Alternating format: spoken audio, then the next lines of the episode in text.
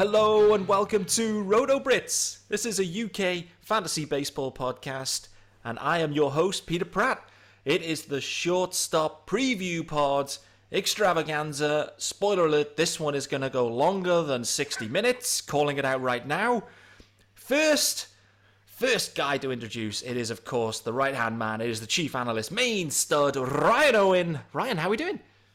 Oh, I'm very good. I heard on the grapevine that we have a medical professional with us this evening, and that has got me absolutely bummed. love it, love it. What a what an intro! Our oh. main man is back. It's Doctor Dave is in the house, so that is that is the main alias he's going by right now. Dave joined us last year on the pod. Listen, this is the thing about Dave. He's a professional fantasy baseball player. Like this is this is what he does. So, Dave, first of all, welcome back to Roto Brits, brother. Um, we need to get into this surgical, this medical uh, field you've now segued into. But first off, how you doing? Yeah, uh, so excited to be back with you guys. Uh, huge fan of the pod, obviously. Um, I, I am an expert uh, in fantasy baseball, not so much uh, as a doctor in the medical field, but uh, but I've been playing for a really long time, so I kind of uh, have have learned the ins and outs of of player injuries and what they mean from a fantasy perspective. So as far as that goes, I'm good. As far as diagnosing any uh, strange boils on your body, not so much. Let's not talk about any strange boils. How, how does he know about? See, he knows. How does he know about that? He can just tell by looking at me. He can just, I he can told see you, it. I'm a regular listener. You know, I've, I've heard you guys talking about this all the time. oh, for sure, Dave. Where can where can everyone get you on Twitter? And this is a funny point as well because you do. There is a little bit of a blend into a well-known uh, hip hop group as well. So where can guys Yeah. get you on Twitter? Yeah, so I, I made my Twitter account like 10 years ago, you know, barely tweeted for the first like eight years. So it was uh, at run D McD. So it's run DMC, but then you got to make sure you add that D because I get a lot of. I get a lot of tweets from people like thanking me for my music and what I did for their lives. And I'm like, wrong guy. You got to subtract that D, baby. Yep, love it. Um, guys, as I mentioned at the top, this is the shortstop preview pod, and I, I've got to be honest. This this position is is pumped. It's absolutely It's jacked. stacked. It is Yeah. just insane when you get into it. Not to take us down the Marlins pathway straight off the bat, but as you all know, I'm a Marlins fan. And when Are I'm you? looking at the depth of talent and power knocking around at this position, it soon dawned on me what some of the Marlins' problems are offensively and why their offense is a little bit below par. Because if they are not getting this type of production from Miguel Rojas, I'm not going to get us into Miggy Rowe straight away, no doubt, but we are going to get into it. But the position is loaded, guys. It is a pumped up. It, like it is stacked. There's what three guys going in the top six, perhaps right now from shortstop. It is loaded. Ryan, what's your view on the shortstop uh, the shortstop pool this year? Well, I think it's clear straight away. Once you start ranking, the, I go position by position in the off season, and I, I start making my rankings. It's clear that the third or fourth guy on my second base list is the eighth or ninth guy on my shortstop list. Now that people will be out who you're talking about. You know, I'm pretty high on Chisholm. I got Chisholm second base. I'm pretty high on him. I know there's concerns with contact rate and him bumming hmm. out and all the rest of it. I'll take the power speed all day. But there's still eight shortstops that I have ranked above Jazz Chisholm. Yeah. And that just goes to show um, what we're looking at here. All sorts of speed, all sorts of power, all sorts of contact ability. This is uh Mm. this is gonna be a fun one. Dave's nodding along. Dave, do you concur on this one? Yeah, hundred percent. Um, absolutely stacked. And you know, Trey Turner's been my number one pick for several years now. I've been saying he's he's the number one guy, but the thing that makes it so difficult to, to take this year is because he, there's so much depth here. It's like Mm. there's there's guys 15 shortstops down that I'm still really really into, uh, even 20 shortstops down. So it's uh it, it's it's tough to want to take your shortstop early because it's so stacked, but at the same time, Turner is so so good. But yeah, Mm. uh excited to get into it because there's a lot. Well, let's let's get right into it then, boys. Whoa, Let's- whoa, whoa! Oh, It's okay, go on, Turner over Tatis for Doctor Dave. Now, now that's got to be a medical. Con- what what It is has to going on here? Go, ding ding. Let's ask. Let's ask the question straight away. Come Yeah, on, yeah. Dave. Yeah. Explore what what is wrong with Fernando Tatis, and tell me and Pete and the listeners why I'm wrong to rank him above Trey Turner. Uh, on talent, you're not wrong. I mean, he he's probably the most talented hitter in baseball. I I, I don't think there's a whole lot of question. Uh, not not. I mean, I don't know about the hitter, but fantasy player. Like he gives you power, speed, everything. Um, but yeah, that shoulder. The problem is the subluxation of the shoulder that he didn't get surgery on means that at any point when he when he falls on it, swings hard, slides, dives, anything, uh, that shoulder can be injured for good and he could be out for the year. This happened. You went on the IL, I think, four times last year, maybe maybe five. I don't remember. Um, but every time there was the possibility that he was done for the year, and he wasn't. And I think people are just assuming that that's going to be the case for next year, but I don't. Mm. It's it's not. At any point, that could it could it could end his year, and I'm just not. I don't need to try to win a league in the first round because you can't, you know. But you can make it a whole lot harder to win if you miss on it. Really interesting. Uh, are you worried more about power or speed, or are you just worried in general? In terms of Tatis, like in terms of what the shoulder's gonna do, uh, do you think that? I know you're saying that he could just miss some time at any point, and it could be an extended period. I understand that. It, it Yeah. adds a little bit of risk, but let's say he's on the field, uh, and it, is there one area of his game that you think this is going to affect potentially? Sometimes it affects power, but I, I'm not even that concerned about it because like he still he goes all out, and that's what concerns me from the injury perspective because he still dives all the time. He still steals bases, he slides, he swings really hard. Like it's more that at any point, any of those factors could lead to him being out for the year. And I just I, I can't like there's 10 plus shortstops that I would take before I'd take him just because I don't wow. I don't need to, to have him to win. Like you don't, there's no one player that you have to have on your team to win. You didn't need Jacob DeGrom on your team to win last year, you know, and it's, it's the same thing with Tatis. You can be the best player in the game and it just doesn't matter if the injury risk is that high. And for me, it is. For others, it's not. And I could be wrong, but I'm okay to be wrong because I want to lo- avoid those landmines. That I I'm never with my approach. I'm never out of it fantasy wise because I don't take those big risks like a lot of Mm. people do. Oh, stunning advice. I'm a landmine guy. I got to be honest with you. How does that work out for you? Not well, but I don't put any money down. And this is, I guess, That's- that's- the, the difference. That's the thing. If you're putting, you know, seventeen hundred, twenty five hundred dollars, ten thousand dollars on a league like I do sometimes, like Hmm. you don't want that coming down to one guy potentially missing the whole year. I just I can't do that. It makes you draft differently, I think. When you're putting down two Yeah. grand to enter a league, like in anything, two grand down on a bet, even if it's Yeah. a sh- even if it's a sure thing, you Does still sweat it up, right? Oh So yeah. it just makes me an odd person that I behave this way, even though there isn't money on it. It just makes me very competitive and just like in line with it. But no, I, I do under, I understand that, and I think it's interesting for listeners as well. You made an interesting point. You said there are ten shortstops I'd draft before I drafted him.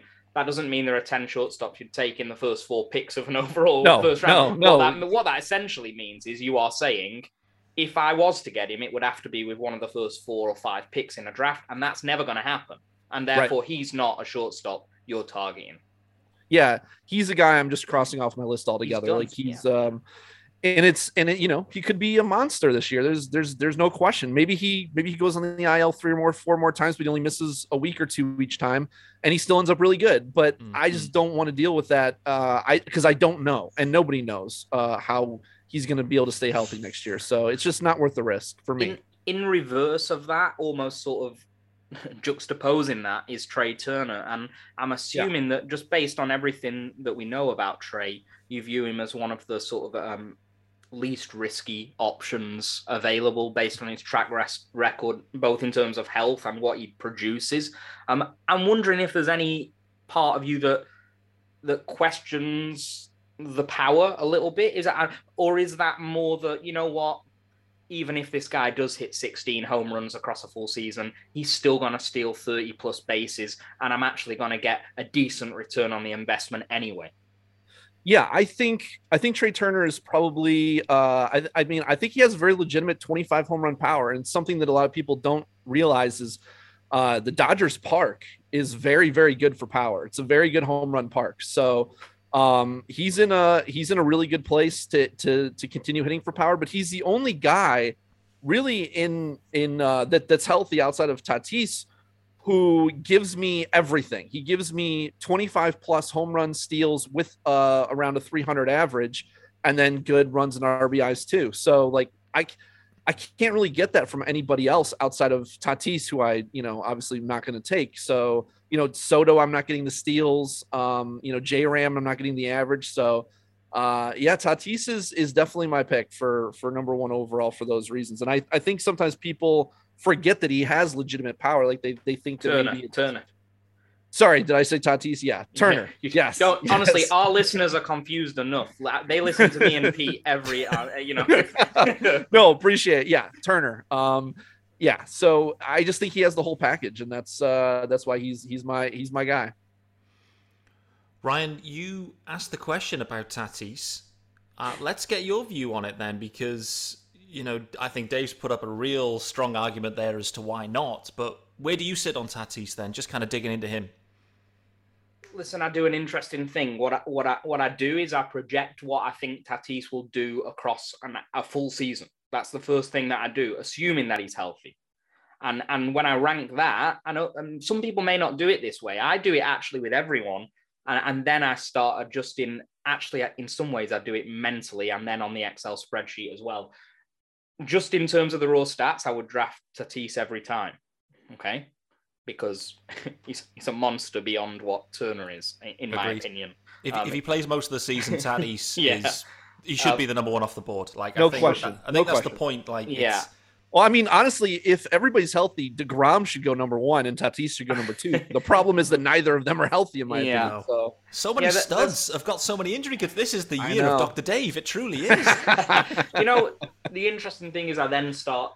I actually think, uh, agreeing with Dave, I'm sort of like, can I actually stomach taking Tatis here when hmm. Turner's available? Now, the interesting thing is, I would take J Ram over Trey Turner. That that is my opinion. I'm I may you know there'll be some pushback on that from some. I agree with what Dave said in terms of Turner's um, almost certain to hit for a higher average, and that gives him a skill that J Ram doesn't have. Um, but I do think J Ram does own a skill that Turner doesn't own, and that is the ability to hit for quite a lot more power and steal um, quite a lot of bases to go along with it. Now, mm, yes, Turner might be potentially a 25 home run hitter.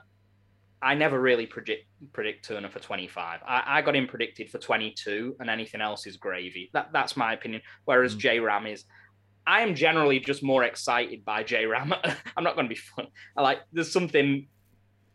He's healthy, and he's also more the sort of player that I. You know, I've been drafting J Ram in the Yeah. first round for about four years now. Ever since we've done this pod, I this just felt like- podcast is and- and you know, by Me too. Jose every- Ramirez. too. every me too. time I every time I draft him, he's been coming to me tenth, eleventh overall. Mm. I, every time I felt like I was getting a bargain. So this year I have to pay a price that I actually think is is appropriate for what I was getting last year. That's fine Yeah. by me. What happens if he uh, ends up playing most of his uh, home games at loanDepot? Sorry, you, you- don't just drop loanDepot in like I know or care. Yeah, I don't that- even know what the park that Marlins is. Stadium, is it? That's Marlins Park. no one knows that, Pete. You can't just say you have to say Marlins Park. No one cares who the sponsor of the Miami Bloody Marlins Stadium is.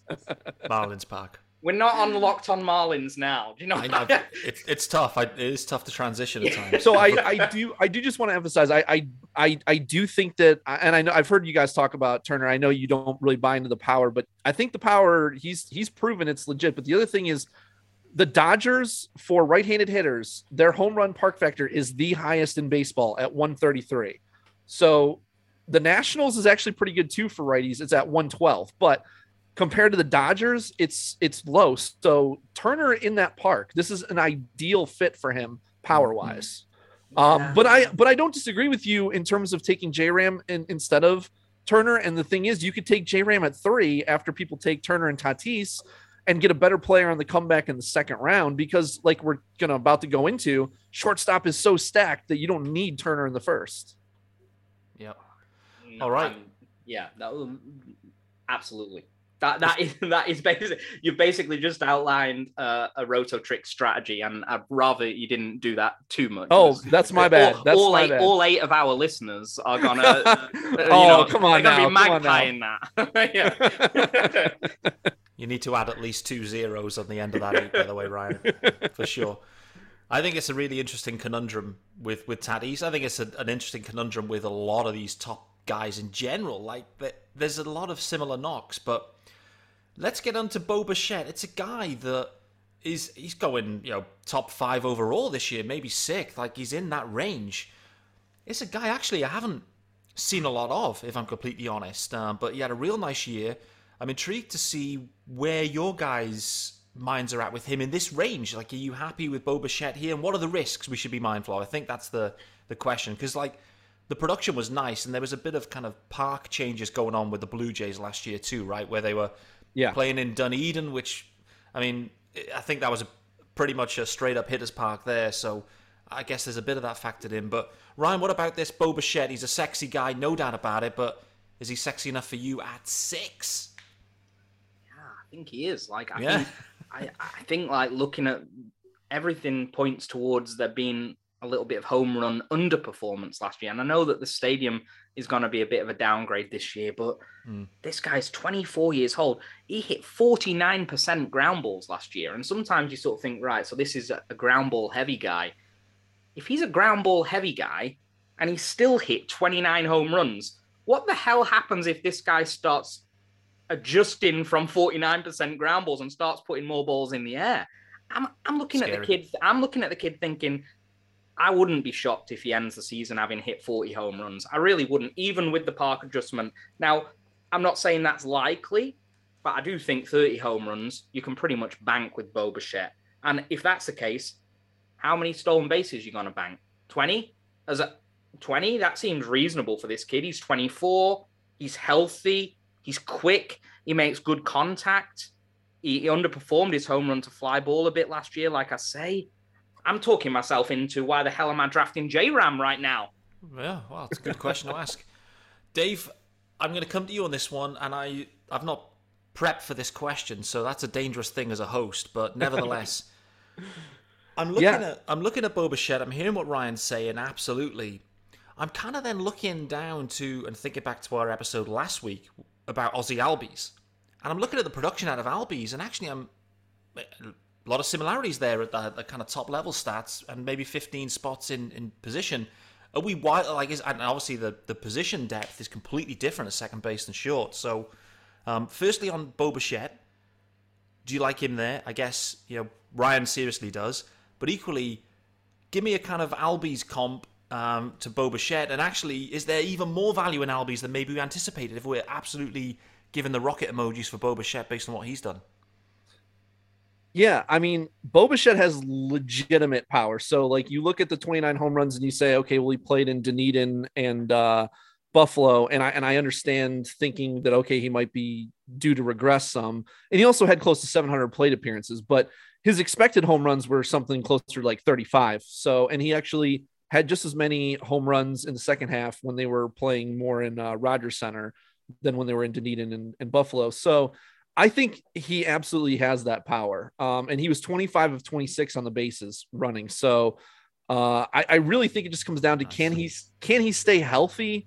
Um, you know, 700 plate appearances is always hard to project. You know, and and obviously their their offense was prolific last year, mostly be, a lot because of the fact that they were playing in those in those uh, you know tiny parks last year. So I don't know if he'll get to 121 runs again. Um, but everything is there for this guy. Like he's a better player than Albies is for sure. Like the the average is better.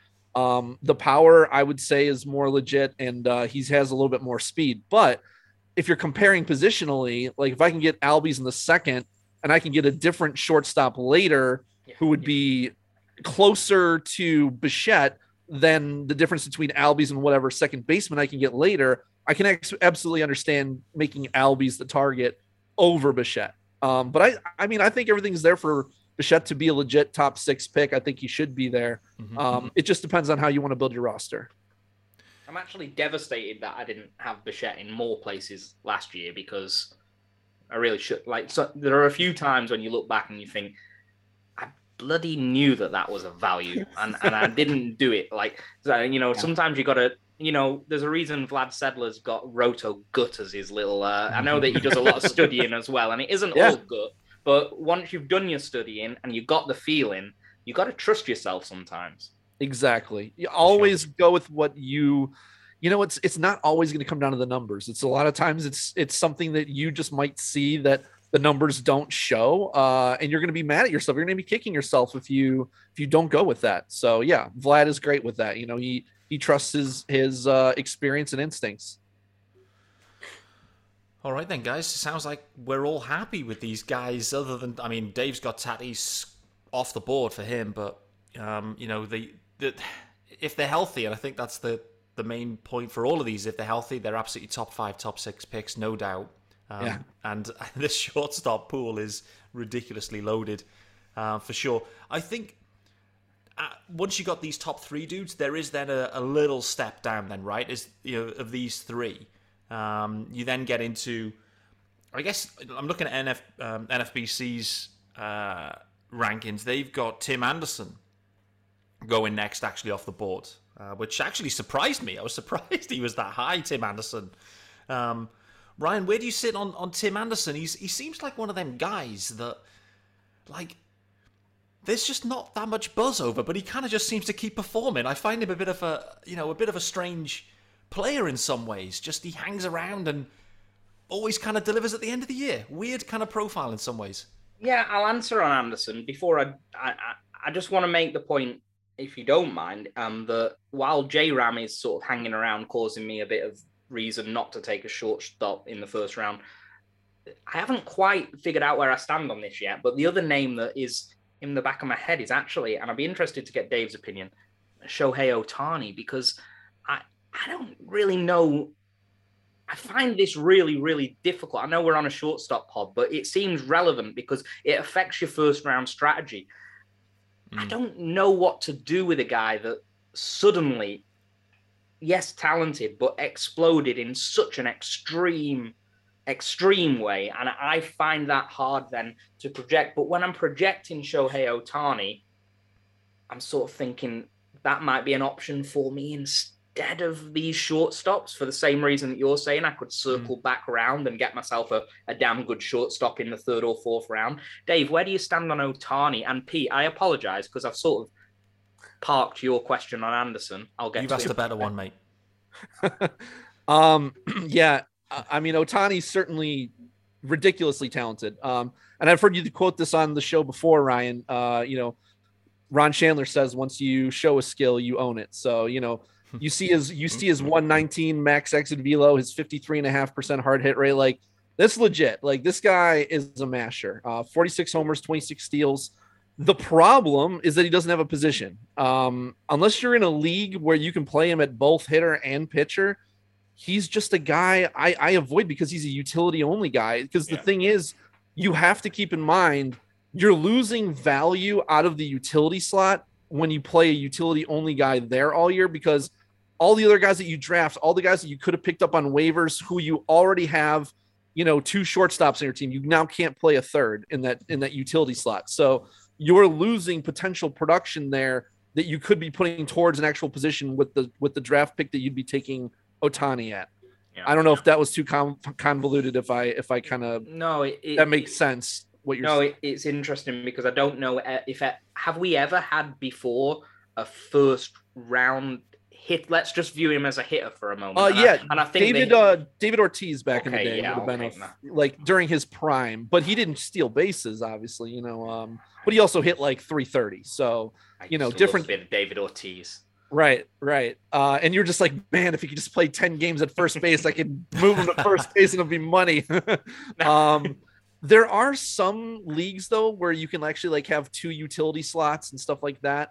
Uh, and I think Ohtani is a is a good pick there. Also, best ball leagues because you can you in best ball you don't ever make your lineup. It makes whatever your best lineup is based on whoever you have on your roster. So you do nothing in season. So it uses not just his pit his hitting skills but also his pitching. So you get both uh, available. You know, so some weeks you might you might put ohtani in as a pitcher for you. Most weeks it'll be as a hitter. So in those leagues, Ohtani's like a number one overall pick. Yeah, Um, for sure. And and in leagues with multiple utility slots, I move Ohtani up. But in a 15 team league where positions are so valuable with a one utility slot, I, I just don't take him. Yeah, interesting. Yeah, no, no, I and uh, there's something feels a bit wrong about it to me as well. And again, and I'm just saying about feel something just feels a bit wrong, uh, and it could be the DH thing, or it could just be the fact that. Again, you- speak about health. I'm surprised you haven't mentioned his health at all there because there's just something that's niggling me that says everything came together last year. He stole bases. He, Right. he pitched a bit. He I'm not so sure that this is a long-term uh, solution, really. I mean, it may again, I'll probably get killed for not backing that up with some sort of hard medical advice, but that, that's just the way I feel about it. Um, I'm gut not feel, gonna. gut feel. We are on um, a shortstop pod. Tim Anderson. Tim I think- Anderson, baby. Tim Anderson has been underrated in the past because he's had home runs and steals in his profile, and um, this is it seems like a gaudy prize. You're saying that he's like the fourth shortstop off the board. Yeah, Yeah. okay. Um, 36, 36 overall. So like, is it you know thirty Yeah. picks later than the, the cluster we were starting with? So yeah, because it's it, a couple of rounds. it's not elite power. It's like 20 home run power, maybe, and some speed. So I, I think the you're sort of having to pay for him here if you are somehow firmly entrenched in the belief that he's a sort of what 290 hitter as a, as a bare minimum.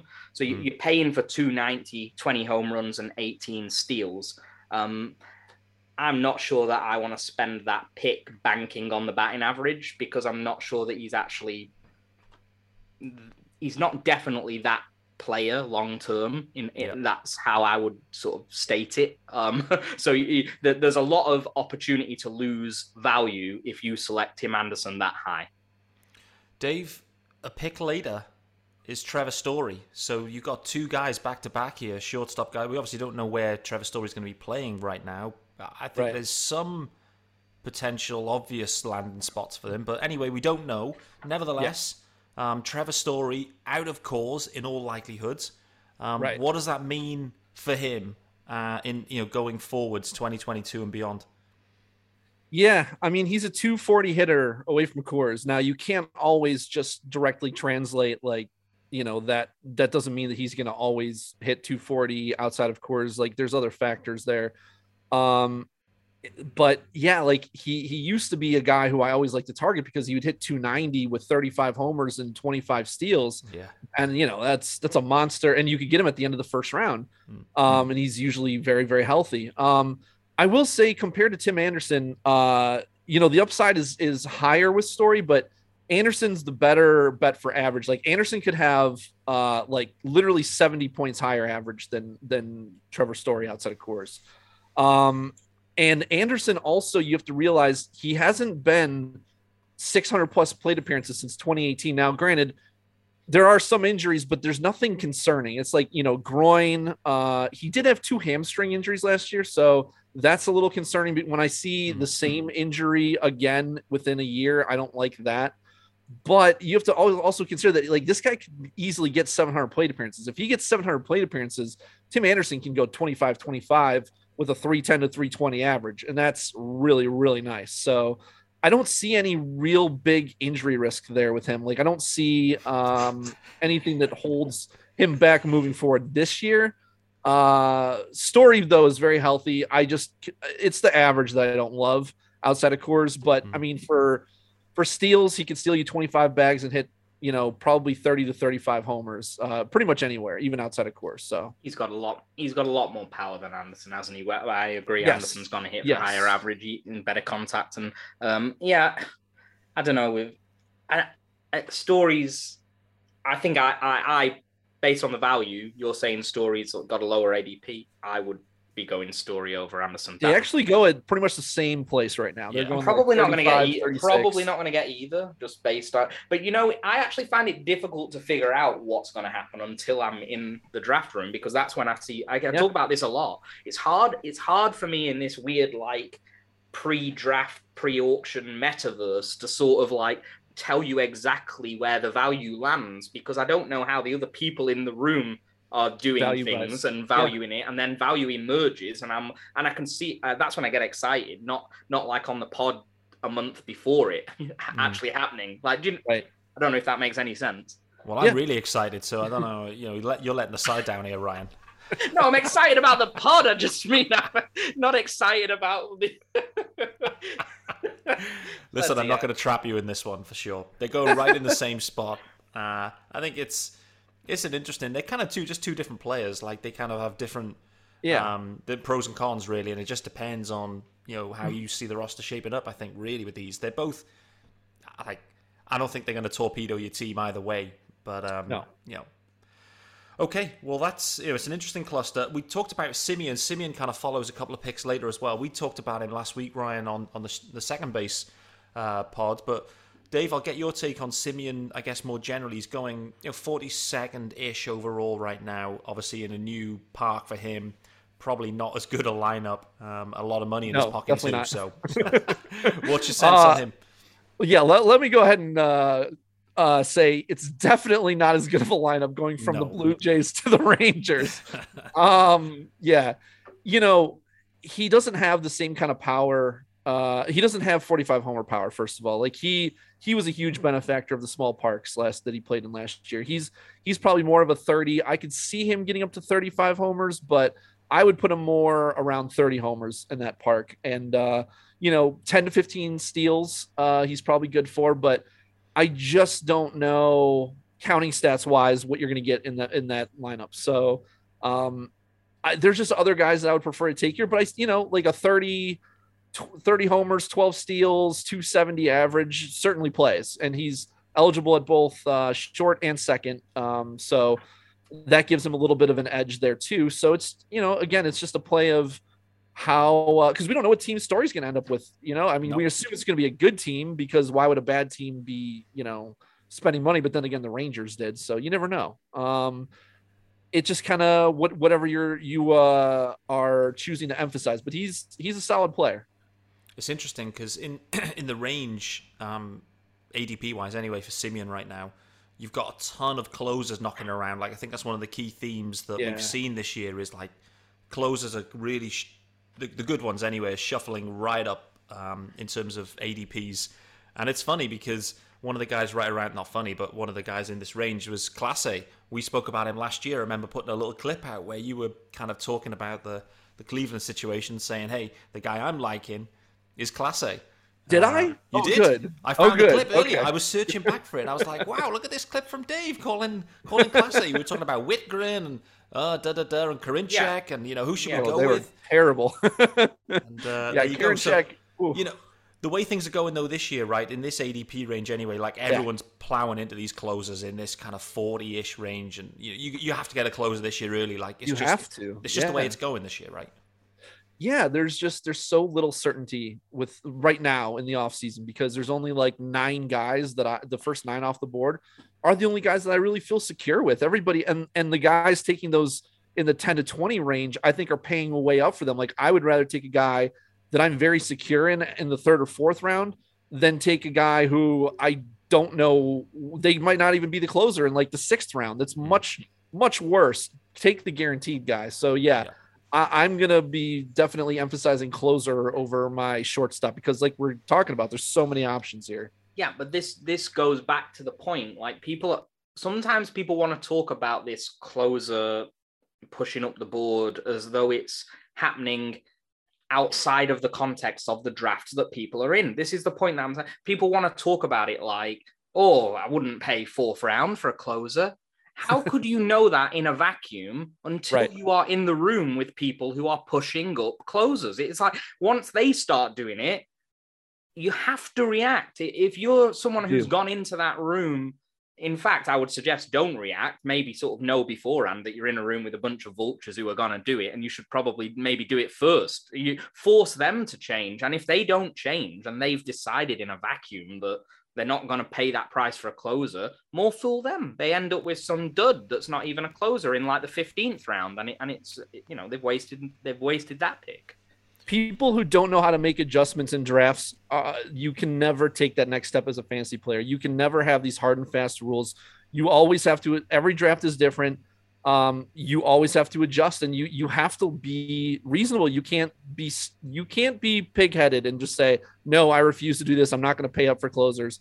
That's how you lose. So you know you you Josh Hader in TGF. I know TGFBI not money, but I took Josh Hader. I think it was in the fourth round last year, and that was last in year, yeah. and that was uh with my first pitcher actually because yeah now yeah. I know closers weren't going up, but I don't regret that pick at all. He returned the oh. value for me. He was absolutely superb. He, he, and I knew he was superb. I was happy paying that price. Um, I, exactly. I guaranteed something, and I also forced the rest of the room to start maybe overvaluing some of the other guys and they had to yes. react, you know? Yes.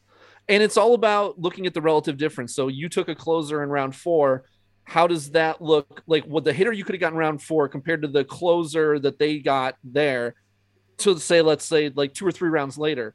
The step down from hit the hitter that you would have gotten isn't nearly as big as the step down from the closer because you you got your closer one or two maybe and they're getting their closer like 17 by that point and yeah. and it's such a massive difference like when you see you talk about tiers well in closers the tiers fall off a cliff at a certain point and you don't want to be on the bottom of that cliff you know? So you, you got to do what you got to do and and it, it feels wrong to people but if you've been playing this long enough you know that you just have to do that and you're better off in the long run to just get them early.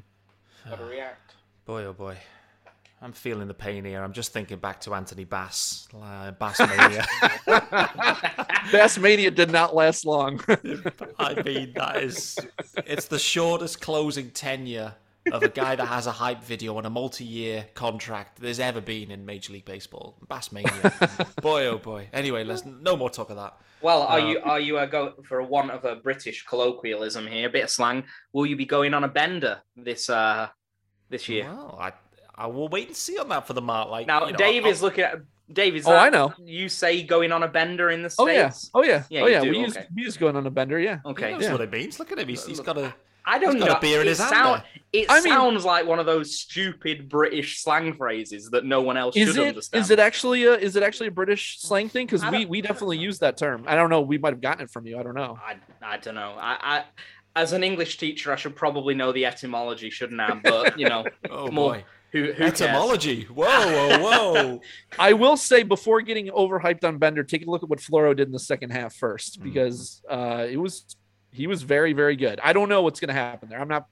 I would draft Bender as a backup, but uh, I, am not 100 percent convinced that he takes that job. We'll no, I, I was mainly just getting a pun in there, you know. Oh, okay, yeah, yeah, of course. Right, enough get, of your I puns, get Ryan. Floro into a phrase. Gotta get your fluoride at the dentist. I don't know. That's oh, terrible. days. Oh yeah. Oh, thank you for listening terrible. to Roto Brits, guys. That is us done for this week. Ryan, I need to get you into this guy that I know you you've loved historically. The good news is when we do this pod year on year, we have the evidence. That's the one beautiful thing about Roto oh, yeah. We can look back. we know. Yeah. I know what you said every yeah. year. You I can't. Know. You can't hoodwink me. But Xander Bogaerts, baby, you were big on bogey, and listen, rightly so. This year he's going 47th. He's in that kind of top 50 range. Xander Bogaerts, for me, still underrated at that range. Like, Bogey's a stud. Are you, you know, we're getting into shortstops. What are we? We're six, seven guys in now.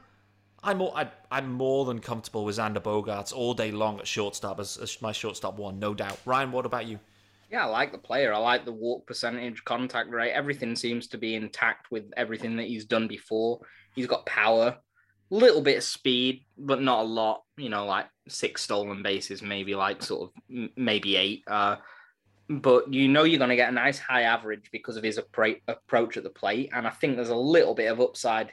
He also seems he seems incredibly healthy. Maybe um, sort of scarily healthy because he, he's doing he's doing a lot of full seasons seemingly. Um, but he's only 29. Um, it seems like a damn fair value to me. Uh, I think I uh, think Bogaerts I took in the third round last year of a few 15 team leagues, and and maybe people thought that was a little high, but um, he sort of he did he's steady, isn't he? He he is he's gonna give you a definite supply of things that you need, um, and there's something to be said for that. Actually, I'm with you. I, and to be honest with you, it's funny when you look at like ADPs. I, I think the reason Bogaerts is lower in ADPs right now is because there's loads more closers ahead of him that weren't last year. You know, when you look back to last year, like he's probably ra- rated at the same kind of range as he was, but just shunted downwards in ADP because you've got 10 closers going in advance of him that didn't have last year, probably. But yeah. I like him. Dave, what about you on Bogaerts? Are you are you happy uh, with him in this kind of range? I love Bogaerts. Um, yeah. he he came into the year last year with a shoulder injury, um, yeah. which which forced it was right before the season started, so it forced me to to go away from him. Unfortunately, I didn't Just sleep because two nights because of that. I remember. I know. I, I, I, just I just drafted him in a league, and then I was like, "What the hell is this?" It came out like Ditto. the next morning. Yeah, I remember you texting me about that, Ryan, saying is this is this true? Bogaerts' shoulder. I was like, yeah, it is, and you were like, oh boy, yeah. that's you know. I lost six months off my life expectancy. um, yeah, I uh, I had just drafted him in the Earth League uh, last year, and uh, that was that ended up being my only share because of that injury. I was scared, and I did, you know, there's too short to know. Like we didn't have a diagnosis of how long it would keep him out or anything, so I just got off of him, and you know, he had mm-hmm. another good year, but you know, he he dealt with uh, I think a couple of lower body injuries as well. And what's interesting is coming off of 2020, where he stole eight bases in the short season and didn't get caught. And then last year he was five of six. I'm wondering if he starts to run a little bit more. I think there might be a sneaky mm-hmm. 10 stolen bases in there possibly. But the main thing is that this guy really started to break out power wise uh, in uh, 2018. You look at his home run per fly ball rate, 2018 forward 15.5%, 16.7, 18.6. In the short season, the last last year he was down to 14.6. I think the shoulder injury was probably a bit of uh, had to do with that a little bit. I would expect him to be closer to a 30 home run kind of guy yeah. and possibly add in, you know, close to 10 steals. And he's a legit 300 hitter. Like this guy is just has such a great, uh, you know, contact profile he's just so good. But outside of that, like this guy has a higher max EV than uh Story. He has a the same hard hit rate and barrel rate as Story. Like he has more power than Story. So and he's in a great offense and a good good offensive park. Mm-hmm. Um, the only concern is that he doesn't steal enough. But uh, in terms of uh, for where he goes, I love him. Me too. Talk to me then, Dave, about Frankie Lindor. He's going a few spots later. Frankie Lindor was you know, back end of the first round kind of guy historically. It was not a good year for him in the Mets in general. Kind yeah. of came around at the back end, but Lindor around about 50th overall. What's your assessment of him this year? Yeah, he had a really bad like April and May, and then he started to turn it on after that. Mm-hmm. Um, and he had an oblique injury in there as well. I, I just I feel like he's being really undervalued right now because um, he has that. He has again. He's another guy who has very legitimate power. You know, one one thirteen max EV, forty four percent hard hit rate, uh, eight percent barrel rate uh, last year. I think he's going to hit closer to 30 homers this year, and and that and that speed could easily come back. I mean, this is a guy who stole 22 out of 27 attempts in 2019, 25 out of 35 in 2018, he didn't run as much in 2020 and obviously not as much in 2021 he only ran 14 times. He had 10 steals.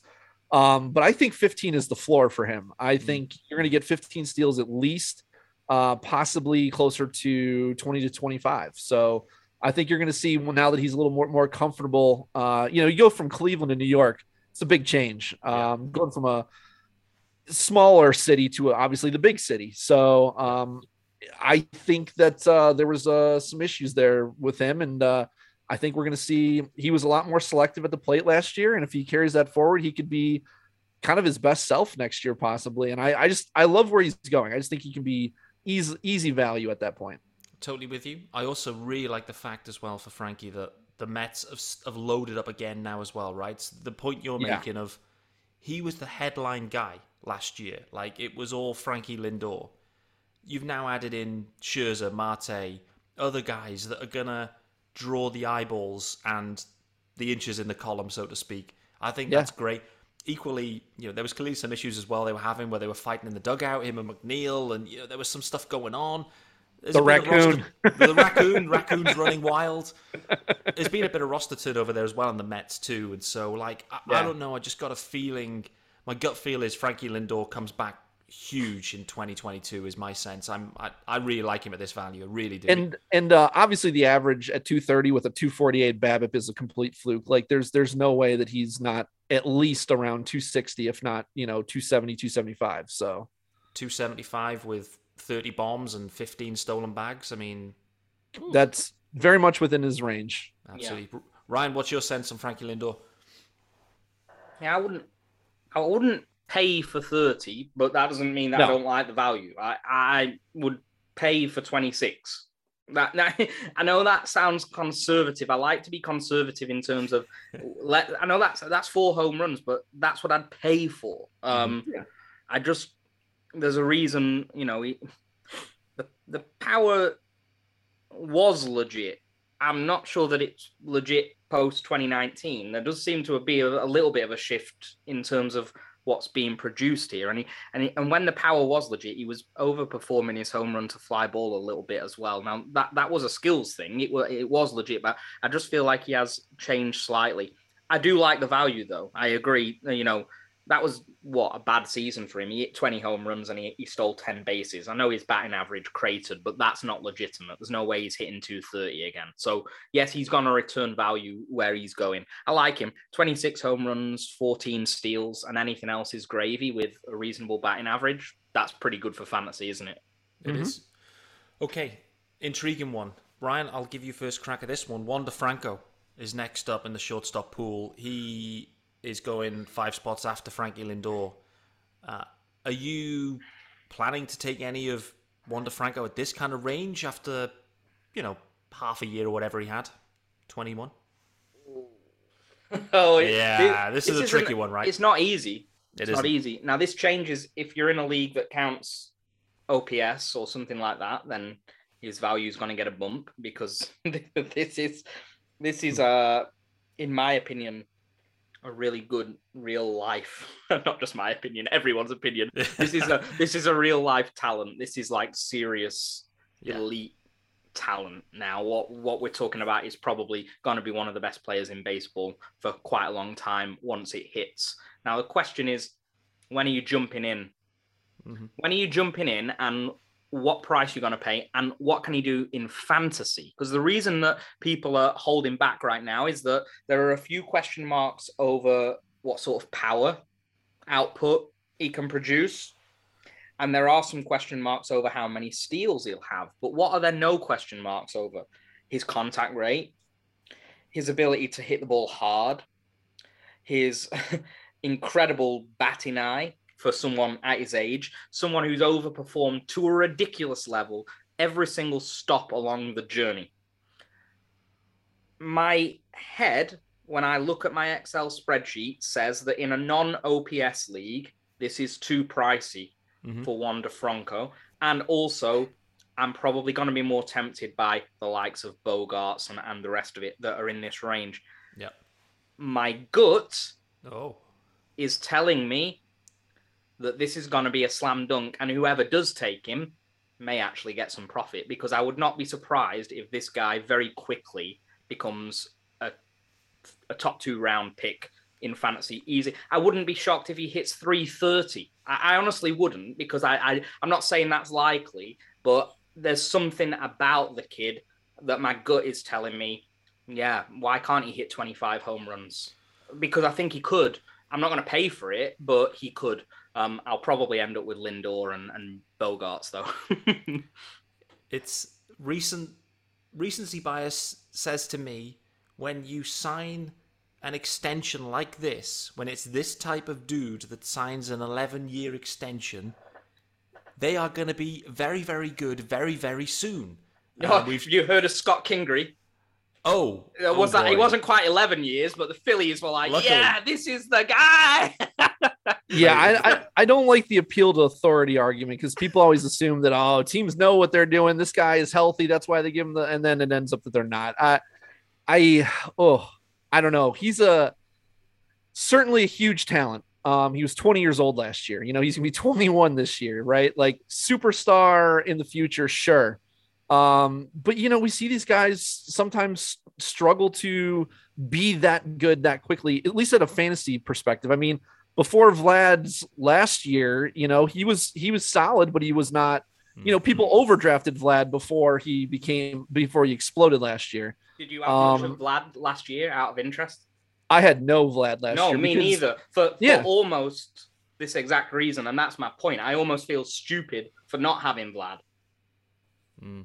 Yeah, It but was I three don't. years of I don't. Vlad, though, right? I'm just playing devil's advocate here, and I know Yeah. they were No, I know, slightly but- different scenarios because Vlad had had a couple of seasons in the majors, understandably. Yeah, Yeah, exactly. I mean, Vlad was, you know, uh, a year older. You know, he's 22 last year, um, and uh, you know he had already had 750 plate appearances in the majors before he broke out, um, and he had to adjust his launch angle and all that stuff too. But I, I think Wander's a really good real life player. I just think in in fantasy he'll be overvalued a little bit. I think I think you're paying for most of what he can be before he is that. Mm-hmm. That's really the, what it comes down to for me. Like Vlad was could we all knew what Vlad could do, right? Like like last year wasn't a shocker, but I wasn't going to pay for it before I saw something close to that, and I hadn't seen something close to that, so it wasn't worth it for where he was going for me. And I understand not wanting to miss out on that, but historically, you're going to do better avoiding guys like that than always being in on guys like that.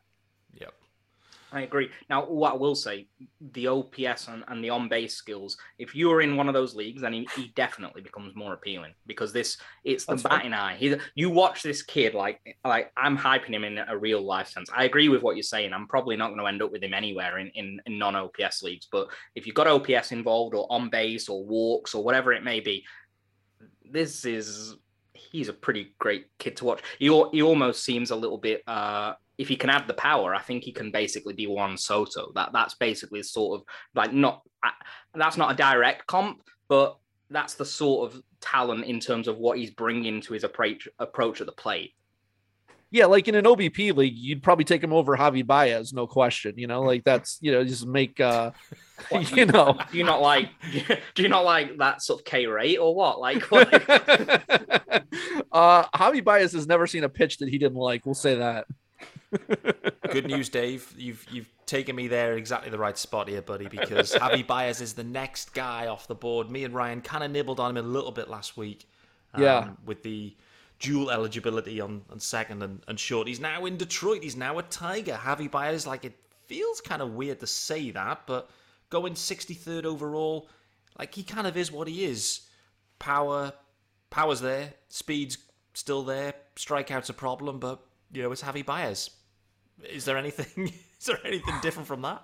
I will say this: there will come a year where he falls off a cliff because his hmm. approach only works so long as his aggressiveness and his so long as his athletic ability allows him to be that aggressive because those profiles do not age well. Now, he's only 29. You know, I don't think he's falling off a cliff this year. Um, but uh yeah, like once that speed dries up and the bat slows down a bit, he's gonna have some real problems uh staying relevant. Um but yeah, I still like him. The power's definitely going to be down a bit uh, going from Chicago to, to Detroit. Um, you can expect the home runs to be down. Uh, the average, though, might he might even have a closer to like a 280, 290 average. He might be able to bounce back a bit there. Um, you know, I, I didn't take him in 2020 because he has such a volatile profile that it was basically like with with 200 plate appearances, you know, you have one long cold streak and your season's pretty much gone. And that's yeah. Pretty much what happened to him. And then uh, he got kind of really faded in 2021 when he probably shouldn't have been. Uh, and then he was kind of back to being Javi Baez again. So uh, Wait, why, I think why if do you, why do you think he might hit? What are you saying? 280? What are you talking about? well, in uh, you know 28, 20, 2018 he hit 290, 2019 he hit 281. Like I'm not saying I'm projecting him for that, but he can do that because Detroit is a better park to get uh, for hits uh, in terms of like it's a bigger park. okay. So you have more more places for balls to land than in uh, Wrigley. Wrigley's better for homer the homers though. So I expect the power to go down. but I think that the average could go back up. Like I think 265 last year uh, was probably a little bit under what he could be, um, maybe 275, I'd say. But uh, I just don't like I don't like thinking he's gonna have 30 homer power. I think he's more 25 homer power maybe this year. Where's he gonna hit in this? Is he like the cleanup hitter? Like, what's he doing? Yeah, I Yeah. no idea. I he'll be like, third or fourth, third or fourth, I'd imagine. Yeah, I mean, because he's not he's not your prototypical leadoff hitter. You don't want him there. So no, um, no, God, yeah. no. You, you oh, mind, we're talking about Detroit. I mean, anything goes. I don't have a bloody Right. clue. They might play the manager first. I don't know. yeah, I would say third or fourth is likely. Okay.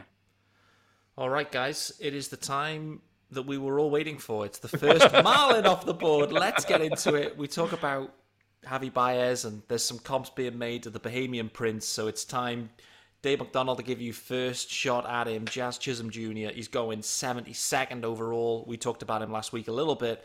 Where do you sit on Jazz? Um, you know, with similar profile in some ways to Javi. Yeah. Uh obviously there's some risk in the profile, you know, with the, with his with his swing and miss, but uh whereas my my high stakes heat co-host Jake Halsker is is is off of him completely this year. I'm not because I think that that that contact rate, you know, I get scared when it's like a sub 70% contact rate. He's still got a 73% contact rate with an 82% zone contact rate. It's not great, but it's not like danger zone. He also has, you know, 112 max EV, 42% hard hit rate. Uh, the barrel rate was eight and a half percent last year. Um, he clearly like he's a worker. Uh, you know, this guy's trying to get better. Um, you can't expect a good average from him, but for the homers and steals, I, I mean, he's fast. They have no reason to hold him back there. Uh, you know, it's obviously not a great park for homers, but I think you're pretty safe expecting around 20 at least um, and the, the speed could be 25 plus. So if you get that and you pair it with a 230 to 240 average, you know, it, it hurts you a little bit in average. So you'd have to have the right team construction to, to put him on. You don't want to put him on a team that already has uh, average issues, but I, I don't think that there's much risk of him like regressing to the point that he gets platooned or benched or anything like that. Like, I, I think he's going to keep playing. So I, I'm fine with where he goes. There's no chance of like. Let me just kind of give a bit of insight here. There's no chance he's being benched. There's no chance he's being sent down to, to uh, AAA because the Marlins' middle infield depth is thin, very thin. There ain't no one coming up to take Jazz's yeah, spot. So but Pete, that's that's fine, and I'm sure you're right. But in some ways, that in his profile, if it goes sour and he gets in a slump, that could be bad news to your fantasy team. Like very bad news. Like that's that's the worry with a guy like this. Now it's good that he stays in the lineup in some ways, but not if he's cratering. Like and it, and it could happen. Now I completely agree that you know I, I waxed lyrical about him last week. I don't mind taking. I in fact I'm quite excited to take him because I think he's a legitimate threat if it goes well to to hit 240 and and hit 25 home runs and steal 30 plus bases. That could happen. Um, Yep. But let's just be aware, like we I always say, know the player in your head, and you have to psychologically know that at some point you might be dealing with a guy that's on like a one for 50 stretch. Or like, I, I could see it happening. Yeah. I Yeah. can't. I, I hope I'm wrong. I can, but for fantasy purposes, I can also see the Adalberto Mondesi shit going down where it's like three steals in a game. I can see him stealing first, sec- second, third, and home. Like this is the sort of guy that's just going to have some fun on that Marlins team. So that, that's the other side to it. Yeah, so the, the difference is that while Mondesi has a swinging strike rate of 20% and uh, a K rate of 31.5%, uh, you know, Jazz Jazz's swinging strike rate was only 12.5%. He actually, I think he struck out more than you would assume he would given his swinging strike rate. Like he made good contact. And if you look at it, like that was better than he ever did in the minors. Like I think he made some some significant gains uh, in 2020 uh, and then coming into 2021. So I, I I don't know. I just I it, ultimately comes down to whether you think that you know this is a guy you're going to put your your trust in, and I do. Would you take Chisholm or Baez? It's a good question. Um, And you, and you sat there. I mean, what's their ADP, Pete? I know you're on Fantrax, but or wherever you are, you are they close? They're about ten spots different. Okay, I so was ten earlier. I think there's more ups. I mean, I, I think it's probably clear that there's more upside with Jazz, but I think that Baez is probably a more stable pro. Well, not profile, but a more stable asset. Um, because I think you know what you're going to get from him average wise. I think it's going to be better. Uh, I think I don't know. I, I would I would rather take Jazz ten picks later. I'll say that. Straight up yeah. though, I might slightly lean Baez. interesting. Seems fair. Seems fair. I would take Chisholm for what it's worth, even straight up. I, I would because Could I easily be the right call. I, I think the reason for that, and I, I, it's close, but I, I think the reason is, I think the steals are going to be quite a lot higher, uh, and I, I know that Baez probably will hit for a bit of a better average, though he's a bit of a risk himself based on the way that he swings the bat. Also, Baez, Comerica, yeah, the power, the power's good, but uh, Chisholm's got something in his profile that suggests to me he could unlock very similar power to what's going on with Baez. So, if, given that he could get to that, whereas Baez couldn't get to Chisholm's level of speed and steals, it, it sort of makes me lean to, to Chisholm because I feel like I'm banking those steals and I have a chance at getting the same amount of power. Chisholm also had a lot of injuries last year with hamstring, ankle, shoulder. I mean, it was just uh, You are I'm running that concerned Dr. about that. Dr. Dave, get off our podcast. Get off.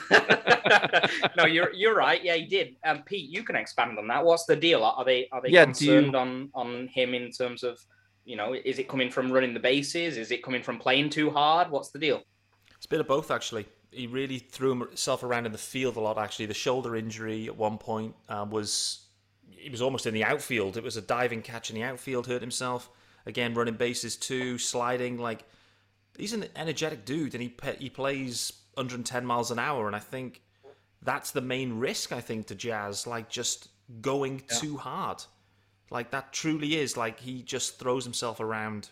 Maybe just needs to work out how he can look after himself a little bit better in some of his technique, both fielding and running bases and sliding. Like when you see him sliding, right? He, the amount of time I've never seen a guy slide through the base, off the base as many times as I've seen. Like he goes too fast. You don't need Jazz. You can just rein it in slightly. You're still taking the bag easily. They're not even bothering to try and get you because you've you've beat them. He's sliding through bags. So Yeah. yeah, I, it's one of those. He, he does, I think, need to rein it in slightly. Like clearly, does it does it con- does it concern you for this year? Ah, I, I I think it. I think it does. Like that risk is is there. It's kind of a little bit like kind of Tatis, really, where you kind of know it's Yeah. there in the profile, and you kind of go, Yeah. you're just waiting for it to happen, which is a bit of a shame. Um, so I'm So interested to in- see.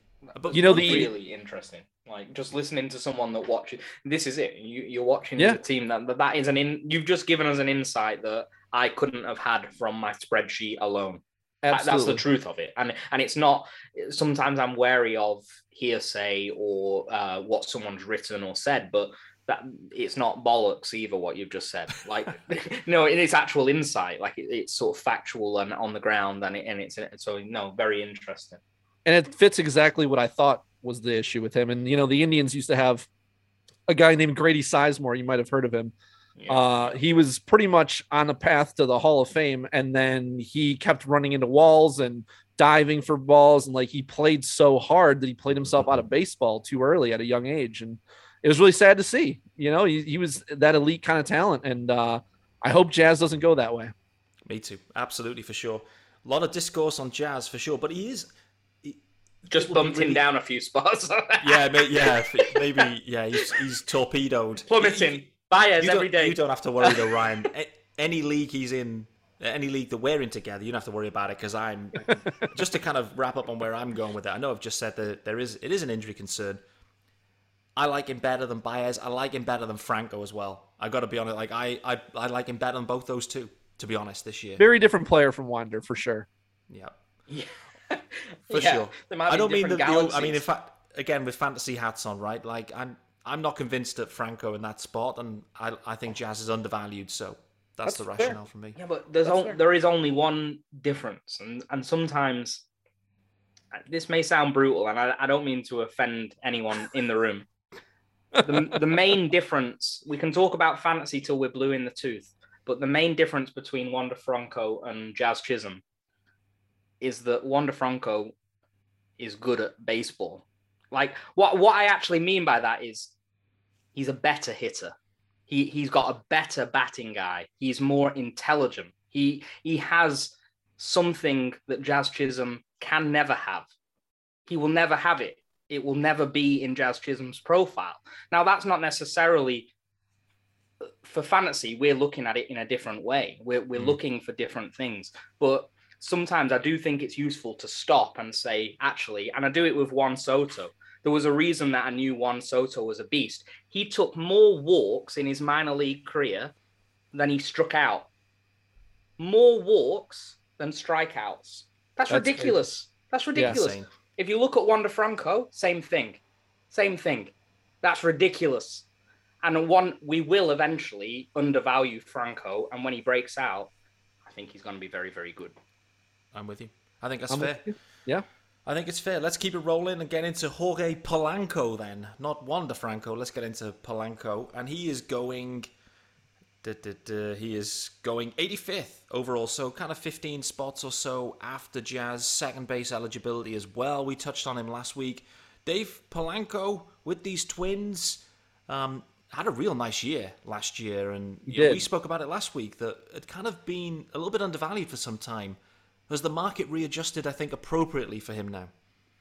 Yeah, the, the way that this goes usually is uh, the guys that break out, usually they're undervalued and then they have their huge year. And then everybody wants them after they have their big year. That's the time exactly not to take them um, because you're you're essentially paying for the best year that you might see from them. Yeah. Um, I mean, I'm looking at his home run per fly ball. I mean, 15.8 stands out like a sore thumb. I mean, he he was 9.6 was his previous high. So I feel like he's probably due a bit of regression in the power department. Um, he does steal some bases. He was 11 for 17 on the bases on the base pass. So if he keeps running that much, he could steal 15 bases, but I, I don't know if he will. I also hate the twins because they they sit guys a lot. They're kind of like the Rays. Like they they don't play many people every day. Um, maybe they'll play Polanco every day. He he played 152 games last year. Um, so he's pretty close to that, but I, I worry, you know, if he struggles uh, a bit, will they sit him? Um, he's got a pretty really stable profile though. I just feel like right now people are paying for the production of last year, and I I don't I don't feel good about ex- getting that back this year. What about a few spots later? Corey Seager, mate, 18 well, 88th overall. Corey Seager obviously now with the Rangers too. I mean, they've just absolutely doubled down on middle infielders seemingly. What about Seager in this range? You preferring him? No, no, I, I don't. I don't want anything to do with Seager. Can you uh, believe that this guy was a was he going third round last year? It was the most yeah. obvious dumb shit that I've ever seen in my entire life. Yep, because he had a monster short season. You know, he had 15 homers and a 307 average. Like he's super talented. There's no question. But this guy can never stay healthy. I mean, he hasn't been healthy since 2017, and now he's going into the Rangers offense. I I come. I mean, his power is going to be down, going from the best power park in baseball to the to below average. Um, horrible lineup change difference here. I'm just I'm pretty much out at this cost. Right. You know what's so weird is um I actually I keep my projections from this time last year and I have them to the left on on my uh, spreadsheet and then i create my projection for this year on the player and you often find that there is some change but i always look at it and i think that allows me to stop and go right what has changed in this profile that would cause me to to shift the home runs or the average or the steals that's basically what i'm thinking in my head something sort of has to have changed in order for me to do it with Seager actually last year I projected him 280 batting average, 24 home runs, and one steal. And I thought, who would pay a third round pick for that? It's absolutely dross for fantasy. Like, who would do it? Um, and this year, I'm projecting him for 280, 22 home runs, and one steal. So I've only taken two home runs off him.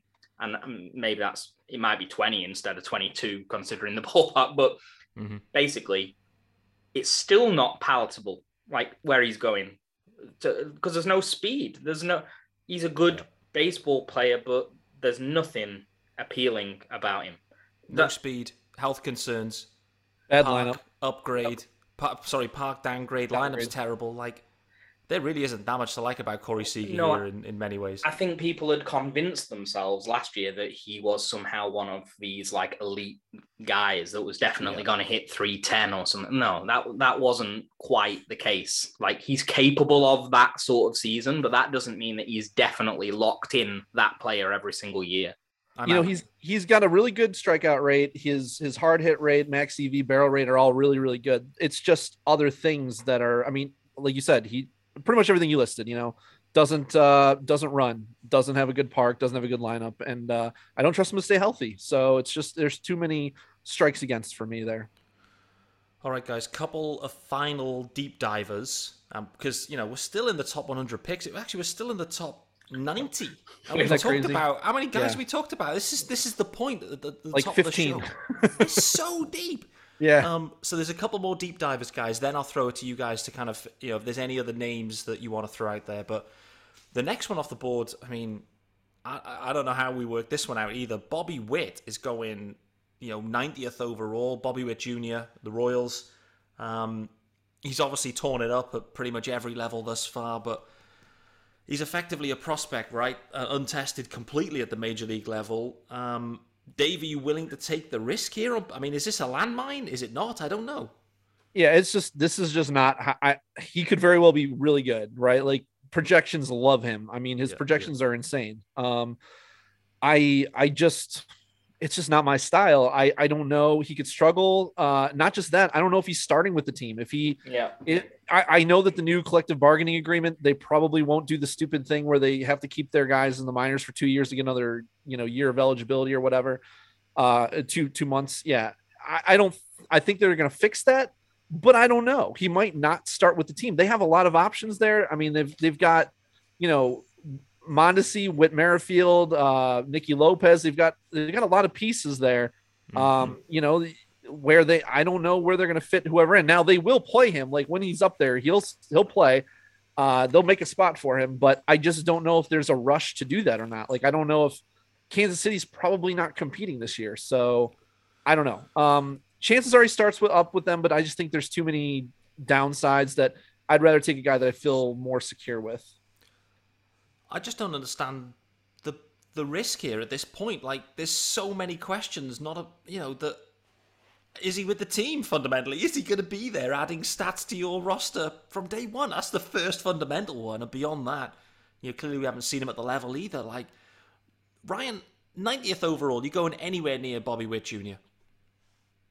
Um, no, because I don't like to start the season with guys that I don't know are on the team. Like it's, Yeah. it's like you know, you get these guys that want to draft people that are injured because they think they've fallen a few rounds, and that means they've definitely got value. Well, it's ridiculous. Even if they take in a league where there's no IL, especially like you're going to take up a bench spot and like with a guy that's injured, for example, and and you you got him five rounds later than you otherwise would, or ten rounds later than you otherwise would have done. But guess what? In week two, you're going to need the bench spot. So guess what you're doing with him? You're dropping him. So you've just wasted a pick. It's just dumb.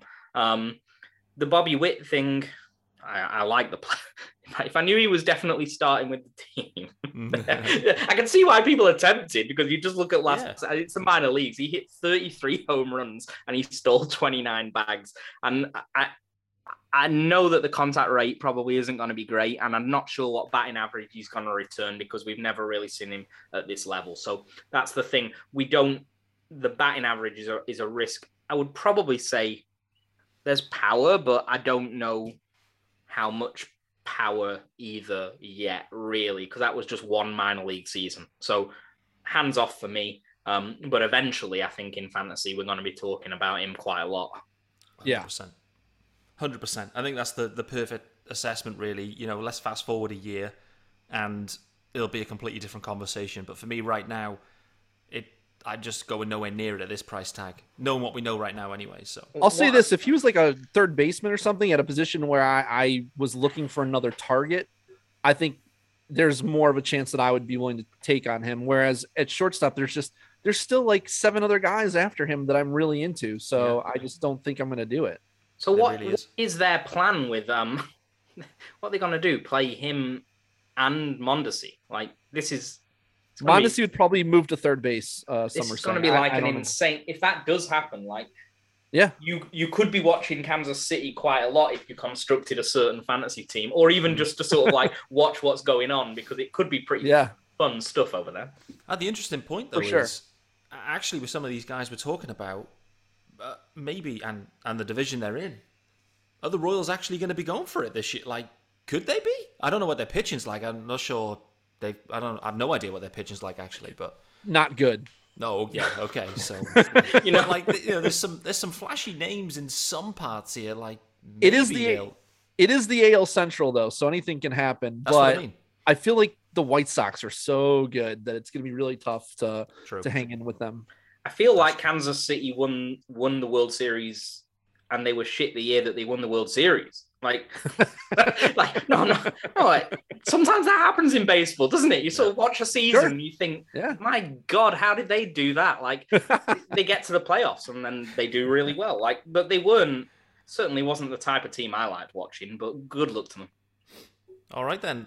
I Uh, just offended the whole of like an Listen, entire state. Like, there's no Royals There's an ocean between you. You're fine. You're There's fine. a limited number of Royals fans, I believe, tuning in. There are a few, though. I do know there are a few Royals fans that There listen are a few. so You don't You know. hear about many UK Royals fans actually, um, but um, I guess it's. A bit I didn't think there would be any UK Marlins fans either, but yet here we are. here we are. There's a massive hub. massive. Is hub. there? Is there seriously? I mean, there's at least five of us. Guys- Okay. these okay. guys are smart though. They go on holiday to Florida, um, Dave. Oh, They- make- you don't want to go on makes holiday sense. to Kansas, really. I mean, with respect. That's true. It's one of the only ballparks I've been to. Uh, interestingly enough, oh yeah, it, wa- yeah. It, it looks pretty. I've never been. That's one that I've not been to. we were late. We got there late. It was about the sixth inning, and by that time, things were winding down. More beers, and we didn't watch any baseball. But anyway, let's not go off in that tangent. Um, I was still hungover from the day before. But anyway, the next guy off the board, Carlos Correa, intriguing guy, 108th, 107th overall. Ryan, Carlos Correa. No, it's Oh. uh, it, it's basically at some point in my life, I put Carlos Correa into um, a dark room in my mind with Corey Seager. Um, and I Okay. basically just took both of them and said, You're not that far removed from each other, and I don't want anything to do with either of you. And that's what happened. Um, okay. I'm not going to give any more details. There's no there's no speed. Um, there have been health concerns in the past, and yeah, all right. So he's got some power, but loads of it. We've just spoken about a ton of guys that have got power and have got speed and can hit for average. So Mm. what the hell? No, no thanks.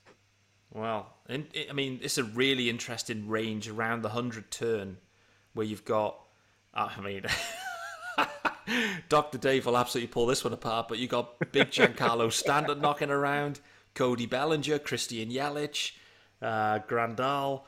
I mean, Tony Rendon, kind of a few picks later. I mean, it's a really interesting range around the Are 100. you are you reading the range that goes there? Or are you reading the IL right now?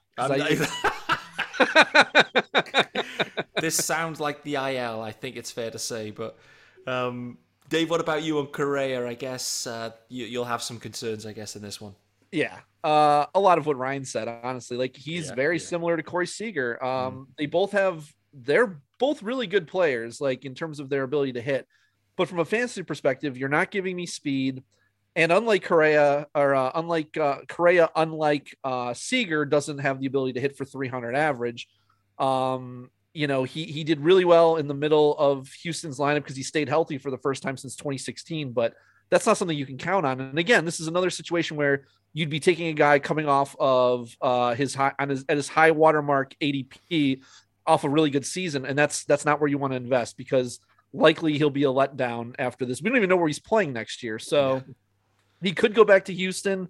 Uh, he almost went to Detroit. He could end up on a shitty team too. So I would. Uh, I I would just- rather have Gleyber Torres or um, actually Yeah. Da- Dansby Swanson. I would rather have either of those guys because I would rather have either of them and, and some others too. I actually got them. Adames? Adamas um, is another one. Yep. You'd rather have a Dam. Um, well, certainly at the value, yeah. But I mean, I, yeah, I'd rather have a Damas.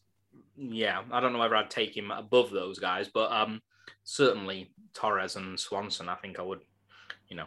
Uh, well, I'm, it's irrelevant because, like you said earlier with uh, Tatis, once someone's off your board, it sort of becomes irrelevant. Like, yeah, so uh, yeah, I would take Adames before them because I'm never going to take them. Okay. Well, I feel like it's a good time for us to kind of take a collective breath and equally I'll throw it to you guys now of you know, you kind of mentioned a few there kind of in passing there Ryan but other names we're interested in names that we seriously are interested in that perhaps aren't in the top well we've covered 15 or so guys there already. And um, so I'll kind of let you guys ponder on that.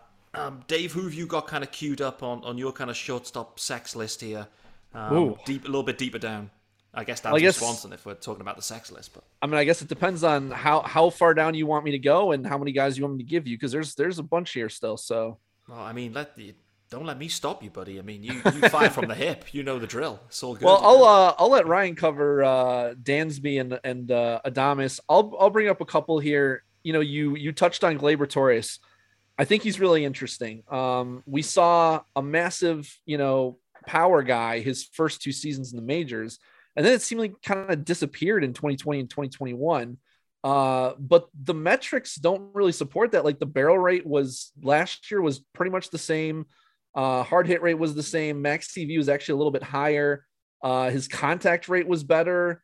Um, he stole 14 bases too, and I don't know if he ran because he was struggling power wise, but I think he's in for a, a massive uptick in power. Like I think he'll probably give you closer to what he did in 2018, but that was in under 500 plate appearances. So I think I think Gleyber Torres, you know, could give you 25 to 30 homers, no problem. Uh, if he keeps running too, that's just another facet that you're getting at that. And you know, 260, 270 average. Um, I'm I I just love the value for where he's going. Can I just add on on Torres? The only thing I'm nervous about, I, I have a sense the Yankees may pile into one of the other free agents that are out there. Like, I would not shock me at all. So I guess that's just a gut You- feel. But You think that they would bench Torres? I don't know. I mean, you're gonna if you if you sign Story, um, you're gonna lock him in, right? Um, I don't know. Uh, Nah, I don't. Sto- Story's going Philadelphia. You cross that one off. That's, Oh, I yeah? mean, that's a good fit too, by the way. I don't know. I just I just made it up, but it sounds great because Didi Gregor- Didi Gregorius can can get out of town. He's only got one year left on his contract. I, I wouldn't be surprised like if the Phillies decided that that was a good idea. But um, well, they they're they're talking about giving Bryson Stott a shot. Well, yeah, okay, so, and and they do have a lot of money tied up into into Harper and, and Wheeler and a few others as well. So yeah, maybe not, but uh, it would be a nice fit because I feel like of all the parks that you downgrade from Coors, like going to Philly Citizens Bank Park might be quite nice for uh, Mm. for Story. Um, I can dream. It would. So Dave, Pete, I, I think I think they could add a shortstop, but they they currently have Gio Urshela plugged in as their shortstop in New York, and they have uh, Gleyber as their second baseman. So I mean, they've got a lot of moving parts there because they got LeMahieu who can play all around. They've got you know Voit, who knows Stanton who's going to play DH. I mean, I don't think Torres is. I don't think they're going to move on from Tor- Torres. Is twenty I don't years think old. so. Like I, Yeah, I'll just be honest. I don't think he's so either. twenty five years old, and and he's shown. Pre. We said earlier, once you show a skill, you've got the skill. He's shown. he's shown skills. So um, for me, Torres was a guy that I was well off when the you know all of a sudden it was like people were getting a bit too excited because he was a young Yankee and he'd he'd had this uh this big season and all the rest of it. Um, although really the the 38 home run season was littered with reasons to think that regression was definitely due. So Of that was the moment to go, whoa, third round for this kid who's 23 years old and just had like the ultimate season. That's a reason to go, ah, no, thank you. Whereas there were a lot of people going, I want this kid because he's on the Yankees and he's a Bronx bomber. And yeah, all right, fine, you you draft him. Now we're at the reverse end of that. Now it's like now it's like the 38 home run season never happened. He Yeah. doesn't play for the Yankees, and he's like 40 years old or something. Like I don't I don't understand what happens in people. Talking about Miguel Rojas like, again. Are these the same people that were willing to get him in the third round that are now not willing to take him in? Like, what pick is he going? Like 140 or something? Like, 150. Yeah. Come on. Like, no, there's value to be had. Is it certain? No, but um, Right. I, I like him. I like him around here. Yeah, absolutely. I think Good people call. just don't understand regression. It's it's a thing that you know, it's it's more recency bias. We look at the last season instead of looking at the whole overall profile, and we don't know how to properly regress based on the skills that they've shown us. And that's it's really what it's all about. Yeah, and you know, in the 29 in the 2019 season when he hit 38 home runs, he overperformed his home runs fly ball quite handsomely. Last season, and in the shortened season, he was just yeah. he was massively underperforming his home run to fly ball. Now there's probably reasons. I know that he's had some time on the IL. He's had issues with his thumb. He, he you know, I'm not saying he's going to get back to 38 home runs, by the way. But what I'm saying is, no, no, I'm, no. I'm happy to pay this price and and sort of think 24 home runs with 10 to 15 steals. That that would be pretty good. Um, I got him pegged pretty closely with Swanson, who I'll who I'll talk about. Um, I got Torres for a slightly higher average because I don't think Swanson um, necessarily not it's not that much difference, but I don't think Swanson's going to be an average guy just based on he, he doesn't really have a he's not showing any signs that he's going to sort of grow his contact skills anytime soon. Um, no, I agree with that. Yeah, but he is showing the signs that he's um maybe has a little bit left in the tank power wise. I'm sort of looking at it like I have him pegged at 26 home runs, but when I do it, I sort of I'm always pegging conservatively, and sometimes I'll make it quite static. So, like with it's funny how like I'm talking about how my mind works in in some ways, and it might not be the same for everyone, but like Lindor, I put at 26, and I actually think me personally I think maybe 28, but I'm not going much further than that. That's my opinion. Whereas with Swanson, I'm kind of like 26, but I wouldn't be that surprised if you hit 32. Um, and I, there's something in this profile that says there's there's home runs to come, the home run to fly ball and underperformance, the the power, and 10 steals seems to be pretty much in the bank with this kid. So you're getting them on top so I like the value. One thing you haven't mentioned about Dansby contract year, baby. Uh, you got to bump up a few for that, right? Contract year. Yeah, yeah. Um, maybe. maybe. maybe. Stick that in a spreadsheet. I don't. I don't think I've ever done it. Uh,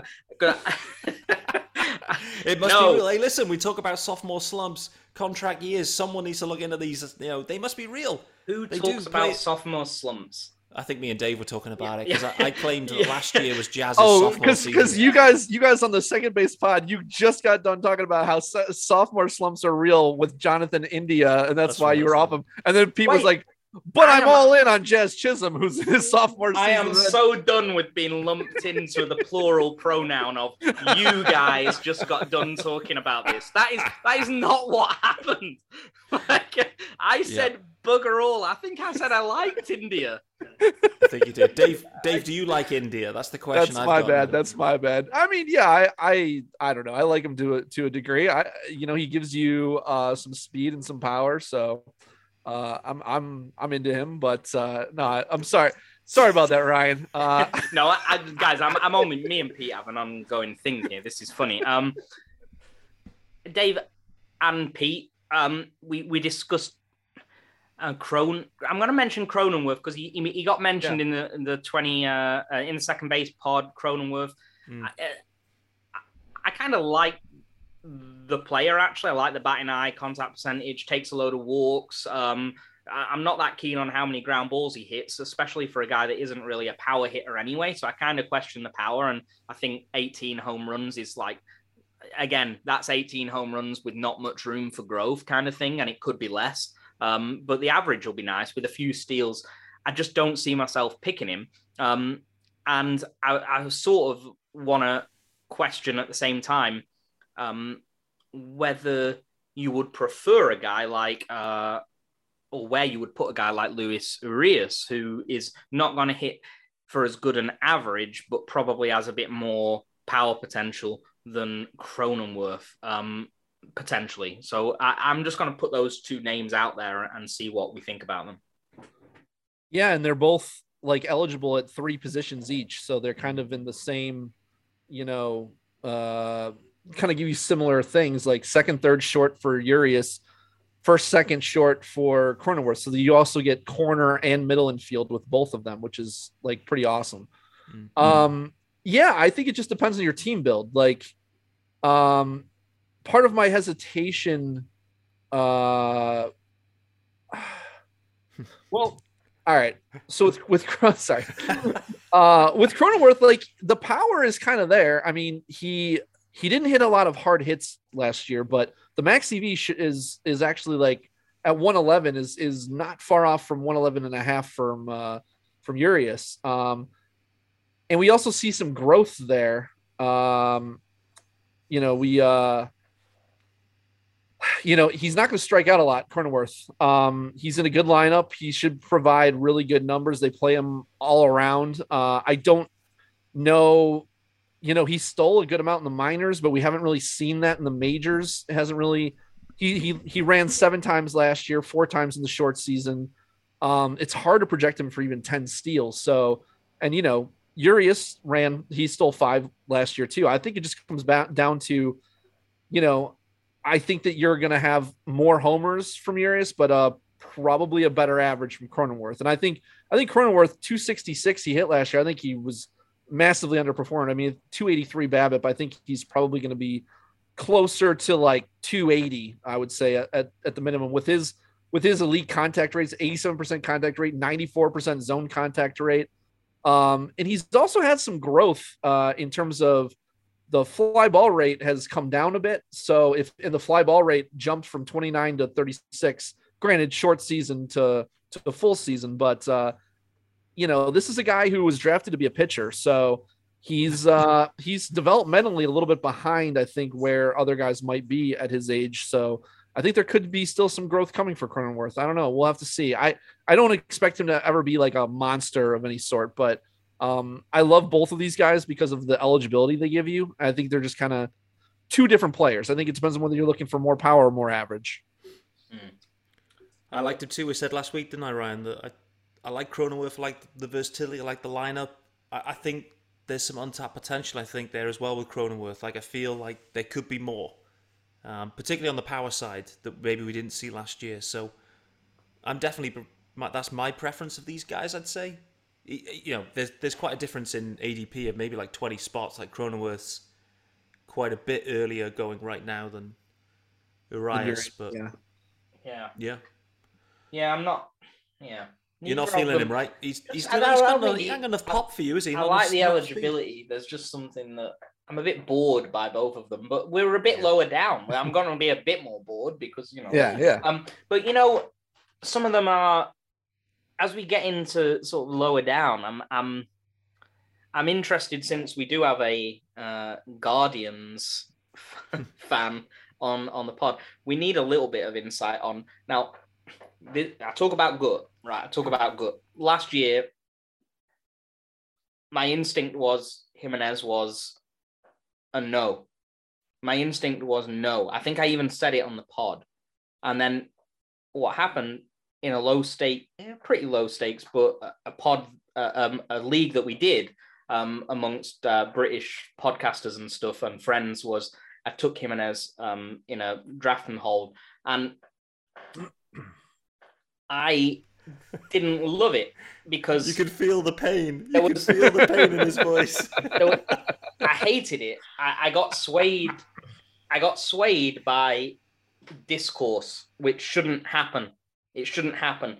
And uh, Rosario did what I thought in my head that Amed Rosario would not have been.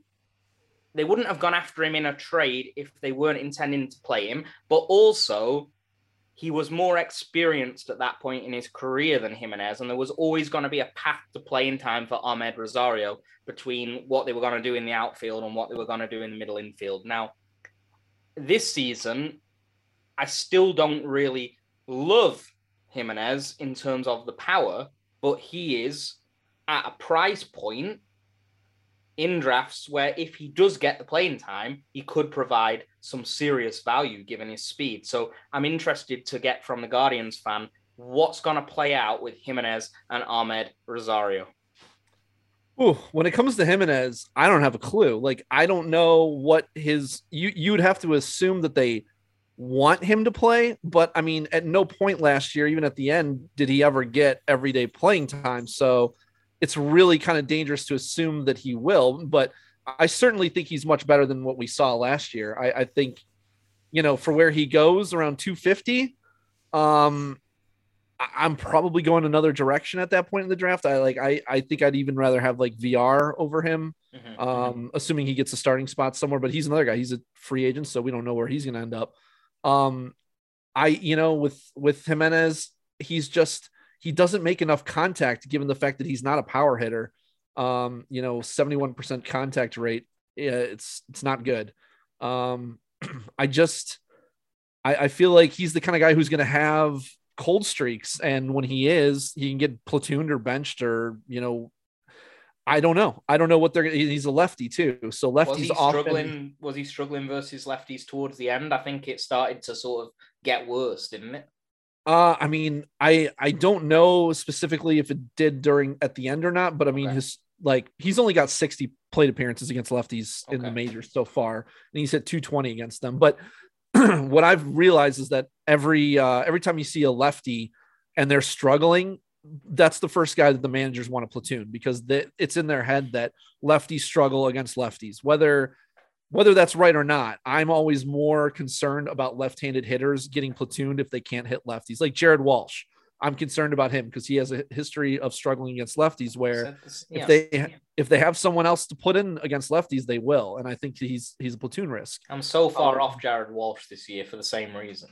Yeah, yeah. And so I I it's it's not that I think he necessarily has to be platoon, but I think it's a there's a higher probability for him than uh anybody else that I can see going that early. Now, Rosario, I I like. Um, you know, as long as you're not counting on him for more than 10 to 15 homers, uh, you know, he doesn't really have the power. He hits a lot of ground balls, um, but he has a stable contact profile.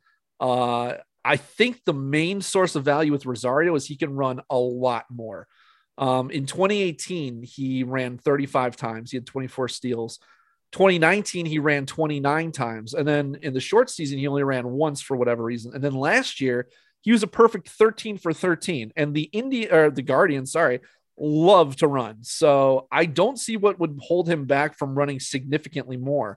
I think he could steal 30 plus bases this year. So what, what held him back last year? Why, why was he not I- stealing more? no idea. Yeah, I- nobody, strange. nobody really knows. Yeah. No, it's strange. Uh, he, It is. You think he's a lock in this lineup? One like he played a lot Yeah. last year, but Yeah. he's in. Yeah, I think he's he's a lock. I, I don't have any concerns with Rosario. He it's also telling where guys hit in the lineup. He was a guy who, always hit at the top of the lineup, whereas Giménez was a lower lineup guy. Anytime you hit between six and nine, your playing time is much more uh unstable than the guys who are one through five.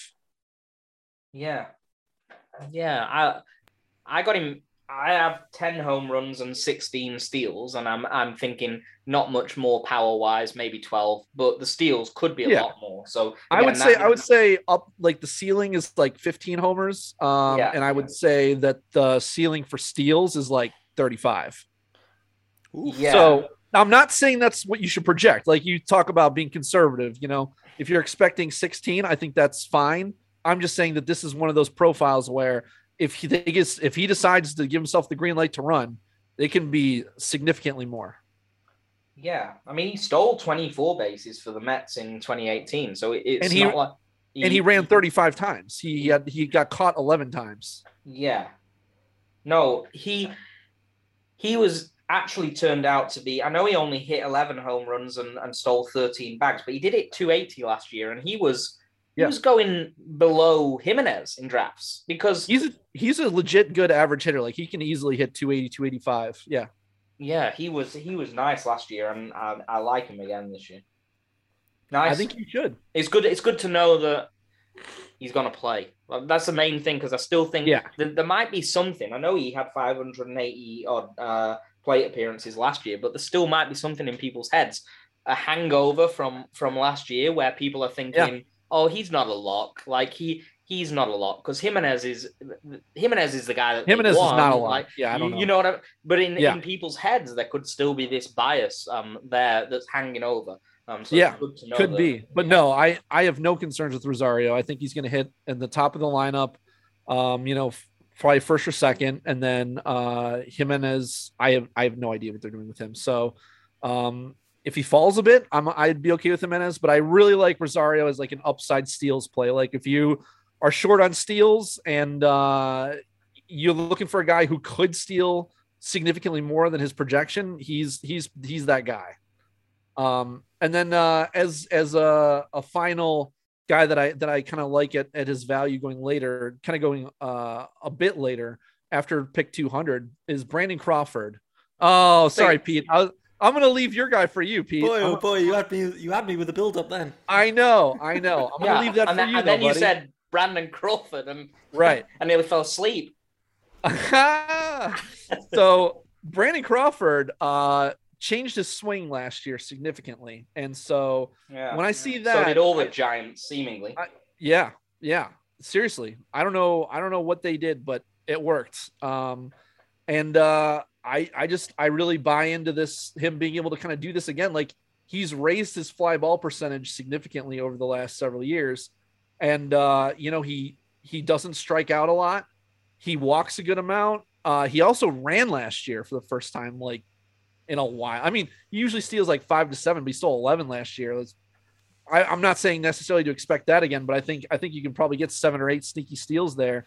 I also don't expect a return to the 300 average that he had last year. I think you'd probably be closer to 265, maybe 270, something like that. Uh, but I do think that the power is legitimate, and he's one of the guys who they actually play every day in that lineup. Like the Giants are another team that they play a lot of platoons, but Mm. uh, Crawford is their starting shortstop. He's going to be in there every day, and uh, I think people are under, over uh, uh, underrating him because he's old and like your reaction, he's kind of been boring in the past, Mm. and people are kind of overlooking him. Like there's, I mean, he's going after Nicky Lopez, Gavin Lux, Josh Rojas. Oh, sorry, those are after him. Uh, Eugenio Suarez, Brendan Rodgers, uh, even Oneil Cruz. I don't know what's going to happen with him this year. I'm taking him over those three pretty easily. Yeah, yeah. I wanted to ask you about Oneil Cruz. I was intrigued about him. Obviously, he had a He is little, he had a very little stint. He's an intriguing dude. Ran about 200 He overall for Oneil Cruz. Like, I, I'm very intrigued, very intrigued on him. I I don't know where things are up to with him, whether he's going to make the roster and all those kind of questions. So I need to dig into that. But the profile looks very interesting. I think. What what do you see with him, Dave? he had an exit velo on a on a pitch of 118 last year. I mean, like the power is ridiculous. Um, and he also runs too. Uh, and you'd think like being in, and I mean the projections are are again, it's kind of like Bobby Witt. They're massive. Um, I I have much more concerns with his his swing and miss though. Uh, I you know he's one of those guys who I, I don't know if it's going to be a smooth transition to the majors. Um, you know, striking out 25, 26% in, in the minors, uh, 23%. Yeah. I mean, it's not terrible, but I think he could struggle to begin with. And I just don't know if the Pirates are in a rush to bring him up. That's really what it is. Cause they're not, Yeah. they're not competing. So kind of depends on the new CBA and all that with, with what goes on with that. But he's just not the kind of guy I normally take unless he falls to me at a good spot. And I don't know if 205 or wherever he's going around, I don't know if that's late enough for me for for Mhm. all the uncertainty. Yeah, I'm with you. Ryan shaking his head too. I think on that I'm one, so. I'm massively off Cruz. It, 144 walks to 419 strikeouts in the minors. That's that's in the minors. Now, that's about just off the top of my head. That's over one to two and getting closer to one walk to three strikeouts. What I do as a very quick thing in my head is I, I just go right. That's what you're doing against minor league pitchers you're going to be one to five against main, major league pitchers. You're going to be one to five. And and I'm sort of being generous. It could be more. So it has to be more because the major league pitchers are better and he's young and he's not adjusted to any of it yet. He has power, but the power won't play if he doesn't hit the ball often. And I'm just so far off the guy at this stage of his career that there's no way I would pay 200 ADP or whatever you've just said. No way. Uh, Fair enough. All right, guys, we are we are definitely into a lengthier pod this time around. It's fair to say we've uh, we've I believe we're still waiting for one guy, Pete. we still have one final guy to finish on, and I think I called him out at the top. It's time to get into El Capitan Miguel Rojas. He's out there today on Instagram, pumping it up. The Marlins are out there. The players they've organised their own scrimmage. So Miggy Rowe and the Marlins players, the major league guys, have organised their own scrimmage. They're down there. Sandy's throwing, Luzardo's throwing, Jazz is there, Miggy. Stunning. There's actually real footage going on. Anyway, Miguel Rojas from a fantasy perspective. Oh, I love thinking- Josh Rojas. Oh, sorry, No, sorry. Mi- oh, Miggy, Listen. sorry. Listen, Miggy Rowe. He's just signed an extension, El Capitan. What does that mean? I don't know what it means. he's he's a deep, deep pick, right? It's over 300 players in. Here's the bit, though. He stole 13 bags last year. Do not overlook Miggy Rowe, El Capitan. So, so that's really the question, right? I mean, like we kind of know who he is in terms of this power and, and average. Is he going to keep running, Pete? I think the Marlins in general, uh, I mean, they had some problems last year on the base pass for sure. Like getting picked off at first, it was just uh, whatever was going on with the base running, something was up. Um, they've made some changes, uh, but I think going back to 2020, that Marlins team that got on the roll in the COVID season, one of the hallmarks was aggressive running for sure. And I think I can see that continuing. Like I, I, I can, I can see Miggy Rowe carrying on, Jazz carrying on, like these guys giving just full green light season. So I think Miggy Rowe for for sure. Like I don't have any concerns. And he isn't the fastest guy either, right? You don't even think of Miggy Rowe super fast, and he missed time as well last year. He he fractured his finger on a pickoff at first, actually, um, when he was picked off. But um, you know, 13 stolen bases. I, I I'm okay with that with Miggy. I could see him doing that again. He's going to be playing every day. Okay. All right. I mean, if he if he gives you, you know, 10 homers, 10 steals with the 270 average, uh, and he hits at the top of the lineup, that has value. I'm with you. Hang on. Um. no, I, sorry. I'm. I'm sort of have to. Mickey His head's gone. Rojas. I have to. I have to skip on Rojas because there's just there's no world. There's no world in which I'm going to be getting excited about this. Um, this, is, this is farcical. Um, I, I wish him all the best. By the way, I think he's a really good um, real life player, and I think he's really valuable to the Marlins. And his contact rate is absolutely sublime, like re- really sublime. So good luck to the guy, and I hope he keeps running. Um, I know you want to end on a Marlin, but the one guy that's confusing me a little bit before we go and we sort of get some sleep tonight and let the listeners sort of have their lives back. Suarez, you mentioned him quickly. Cincy, what, what's the ADP? Firstly, Pete, um, if you could have a look on on Cincy's Suarez, and and secondly, I'm gonna assume that as soon as you tell me the ADP, I'm not gonna really believe it because the power is still in the profile. He still takes walks. Contact rate's never been good for the guy. He hits loads of fly balls. He barrels the ball quite often.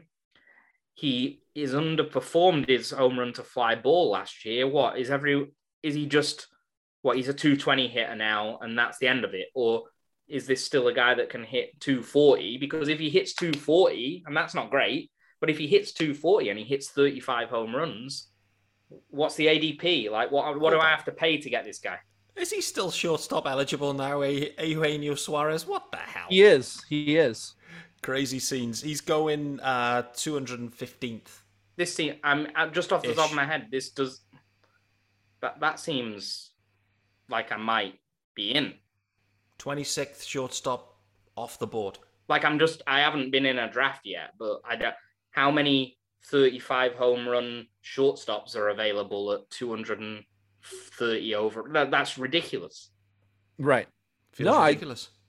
I think you're right. I think it's uh I think there's I mean his his BABIP uh he has a career 300 BABIP and his BABIP over the last 2 years is like 220 over 220 from 2020 to 2021. So that and you mentioned his home run per fly ball rate being at a career low seems like a pretty good bounce back bet. Um hmm as long as Like, as long he's as never they keep been playing a, him. He's never been a. I mean, obviously playing shortstop is ri- ridiculous. They It is shouldn't. ridiculous. They shouldn't be playing him at shortstop. But um, he's never been a, a contact guy. Like I, that's not changed. Like he, he, he, yeah, he was hitting over seventy percent contact like from 2018 prior, and it, it's gradually sort of deteriorated. But it's not like he's ever been the rock solid batting average guy just because he had a couple of years where he hit 270. Like so. He's he's really cratered in the short season and last season, but to me, when I see the guy hitting 200, and previously he's been able to sort of get a bit of luck and elevate it up to 270. If he hits 240, but he's still got the power, and you, you say if they play him, like what are they going to do with the guy? Bench him? Is it like no, probably not. like No. I don't know. Like he must fit in. DH so, season. Like so, I don't know much about the Reds. What what's the infield like? Let's assume that he's not playing shortstop. I assume he'd go back to third, would he? But there's going to be a DH. Third, yeah. They can D, they can DH the guy. He's going to get in the lineup. That's a so- that's a value. Suarez is Yeah. going to be on so many of my teams. Yeah, I agree. Um, someone who I haven't really had the chance to draft. Oh no, I did. I drafted him in my first pitch Arizona league. I forgot, um, which is a free league. But uh, yeah, I mean, he's a guy who people kind of are overlooking now, and he falls, and um, I think you can probably get him past his ADP, which is kind of insane in a lot of leagues. And uh, I think you're right. I think you know, 35 homers and a 240 average is well within his range of outcomes. Seems fair. Brian, great shout. I think let's finish on Suarez instead, shall we? Poor old Miggy Rowe. All right, guys, we are bang out of time. We have w- run way over, but it was absolutely worth it, no doubt. There was tons, tons of insight there. Ryan, that was very fun. I love it that you just had nothing to offer for Miggy Rowe apart from good luck to him. Dave McDonald, the stud, the main high stakes stud. I mean, it's stunning to have you back on, buddy, and great conversation. Um, where where else can they can they find you? Some listeners baby tuning going, where else can I find this dude? I need to hear him all the time.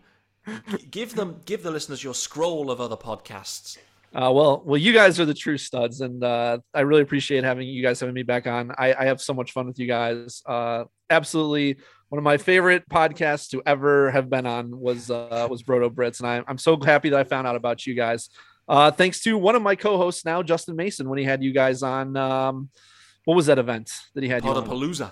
Potapalooza. That's Oh. right. Yeah, I saw you guys on there with uh, Jamie Steed and uh, Darius Austin. It was it was a great time. You guys were awesome. Um, so I I am I co-host uh, the Friends with Fantasy Benefits pod with Justin Mason, um, and then I also have uh, High Stakes Heat with uh, my my co-host Jake Hallisker, and uh, you can find me on those. You can find me uh, on Twitter at Run D McD, um, not Dr. Dave FBB or whatever that account is. That is uh, not me.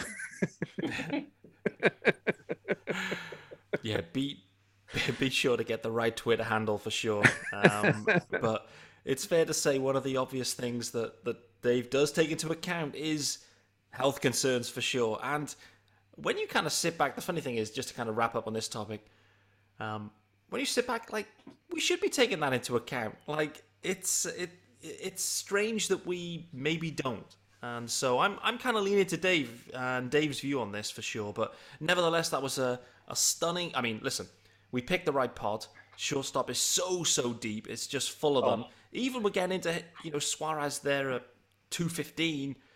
There's 35 home runs out of that potentially a 240 average. You know, this is so so deep. So absolutely loved it. Perfect pod for for Dave to join us. Um, I hope everyone's enjoyed it, and please reach out let us know your thoughts uh, when you listen into this one. We're going to be back next week, Ryan. Right? We've got third base queued up. Guest TBC. Wait and see on that one. Um, then there's going to be a week off because I'm actually then away for a week, sunning myself in Tenerife, which is a, a Spanish island for those in the US that perhaps are wondering what the hell is Tenerife. Um, Wow. So we've got that. So we're going to finish off the infield, I guess. Have a little pause, and then we'll be back for some outfield and pitching action. But I, I boys, feel like a Pete Pratt in Tenerife is is potentially a dangerous combo. Like, well, I don't know what you get up to in Tenerife, but I'm staying well clear of that holiday. listen, the, the record button is still hit. The microphone is still on, so I think we should just end the podcast at this point. My wife does check in from time to time on these podcasts to make no, sure they're real. uh, that's hilarious. Not my insinuation at all, Pete, but I like the angle you I'm took joking. about. Yeah, we're going, for, we're going, for, a family holiday. That's that's you enjoy it. I will do. Be that some Spanish like wine, awesome. no doubt. But. Yeah. All right, guys, that's shortstop in the books from Roto Brits. Uh, myself, Ryan Owen, and stunning guest Dave McDonald. Uh, we'll be back next week with the third base position preview. In the meantime, stay safe. Back next week.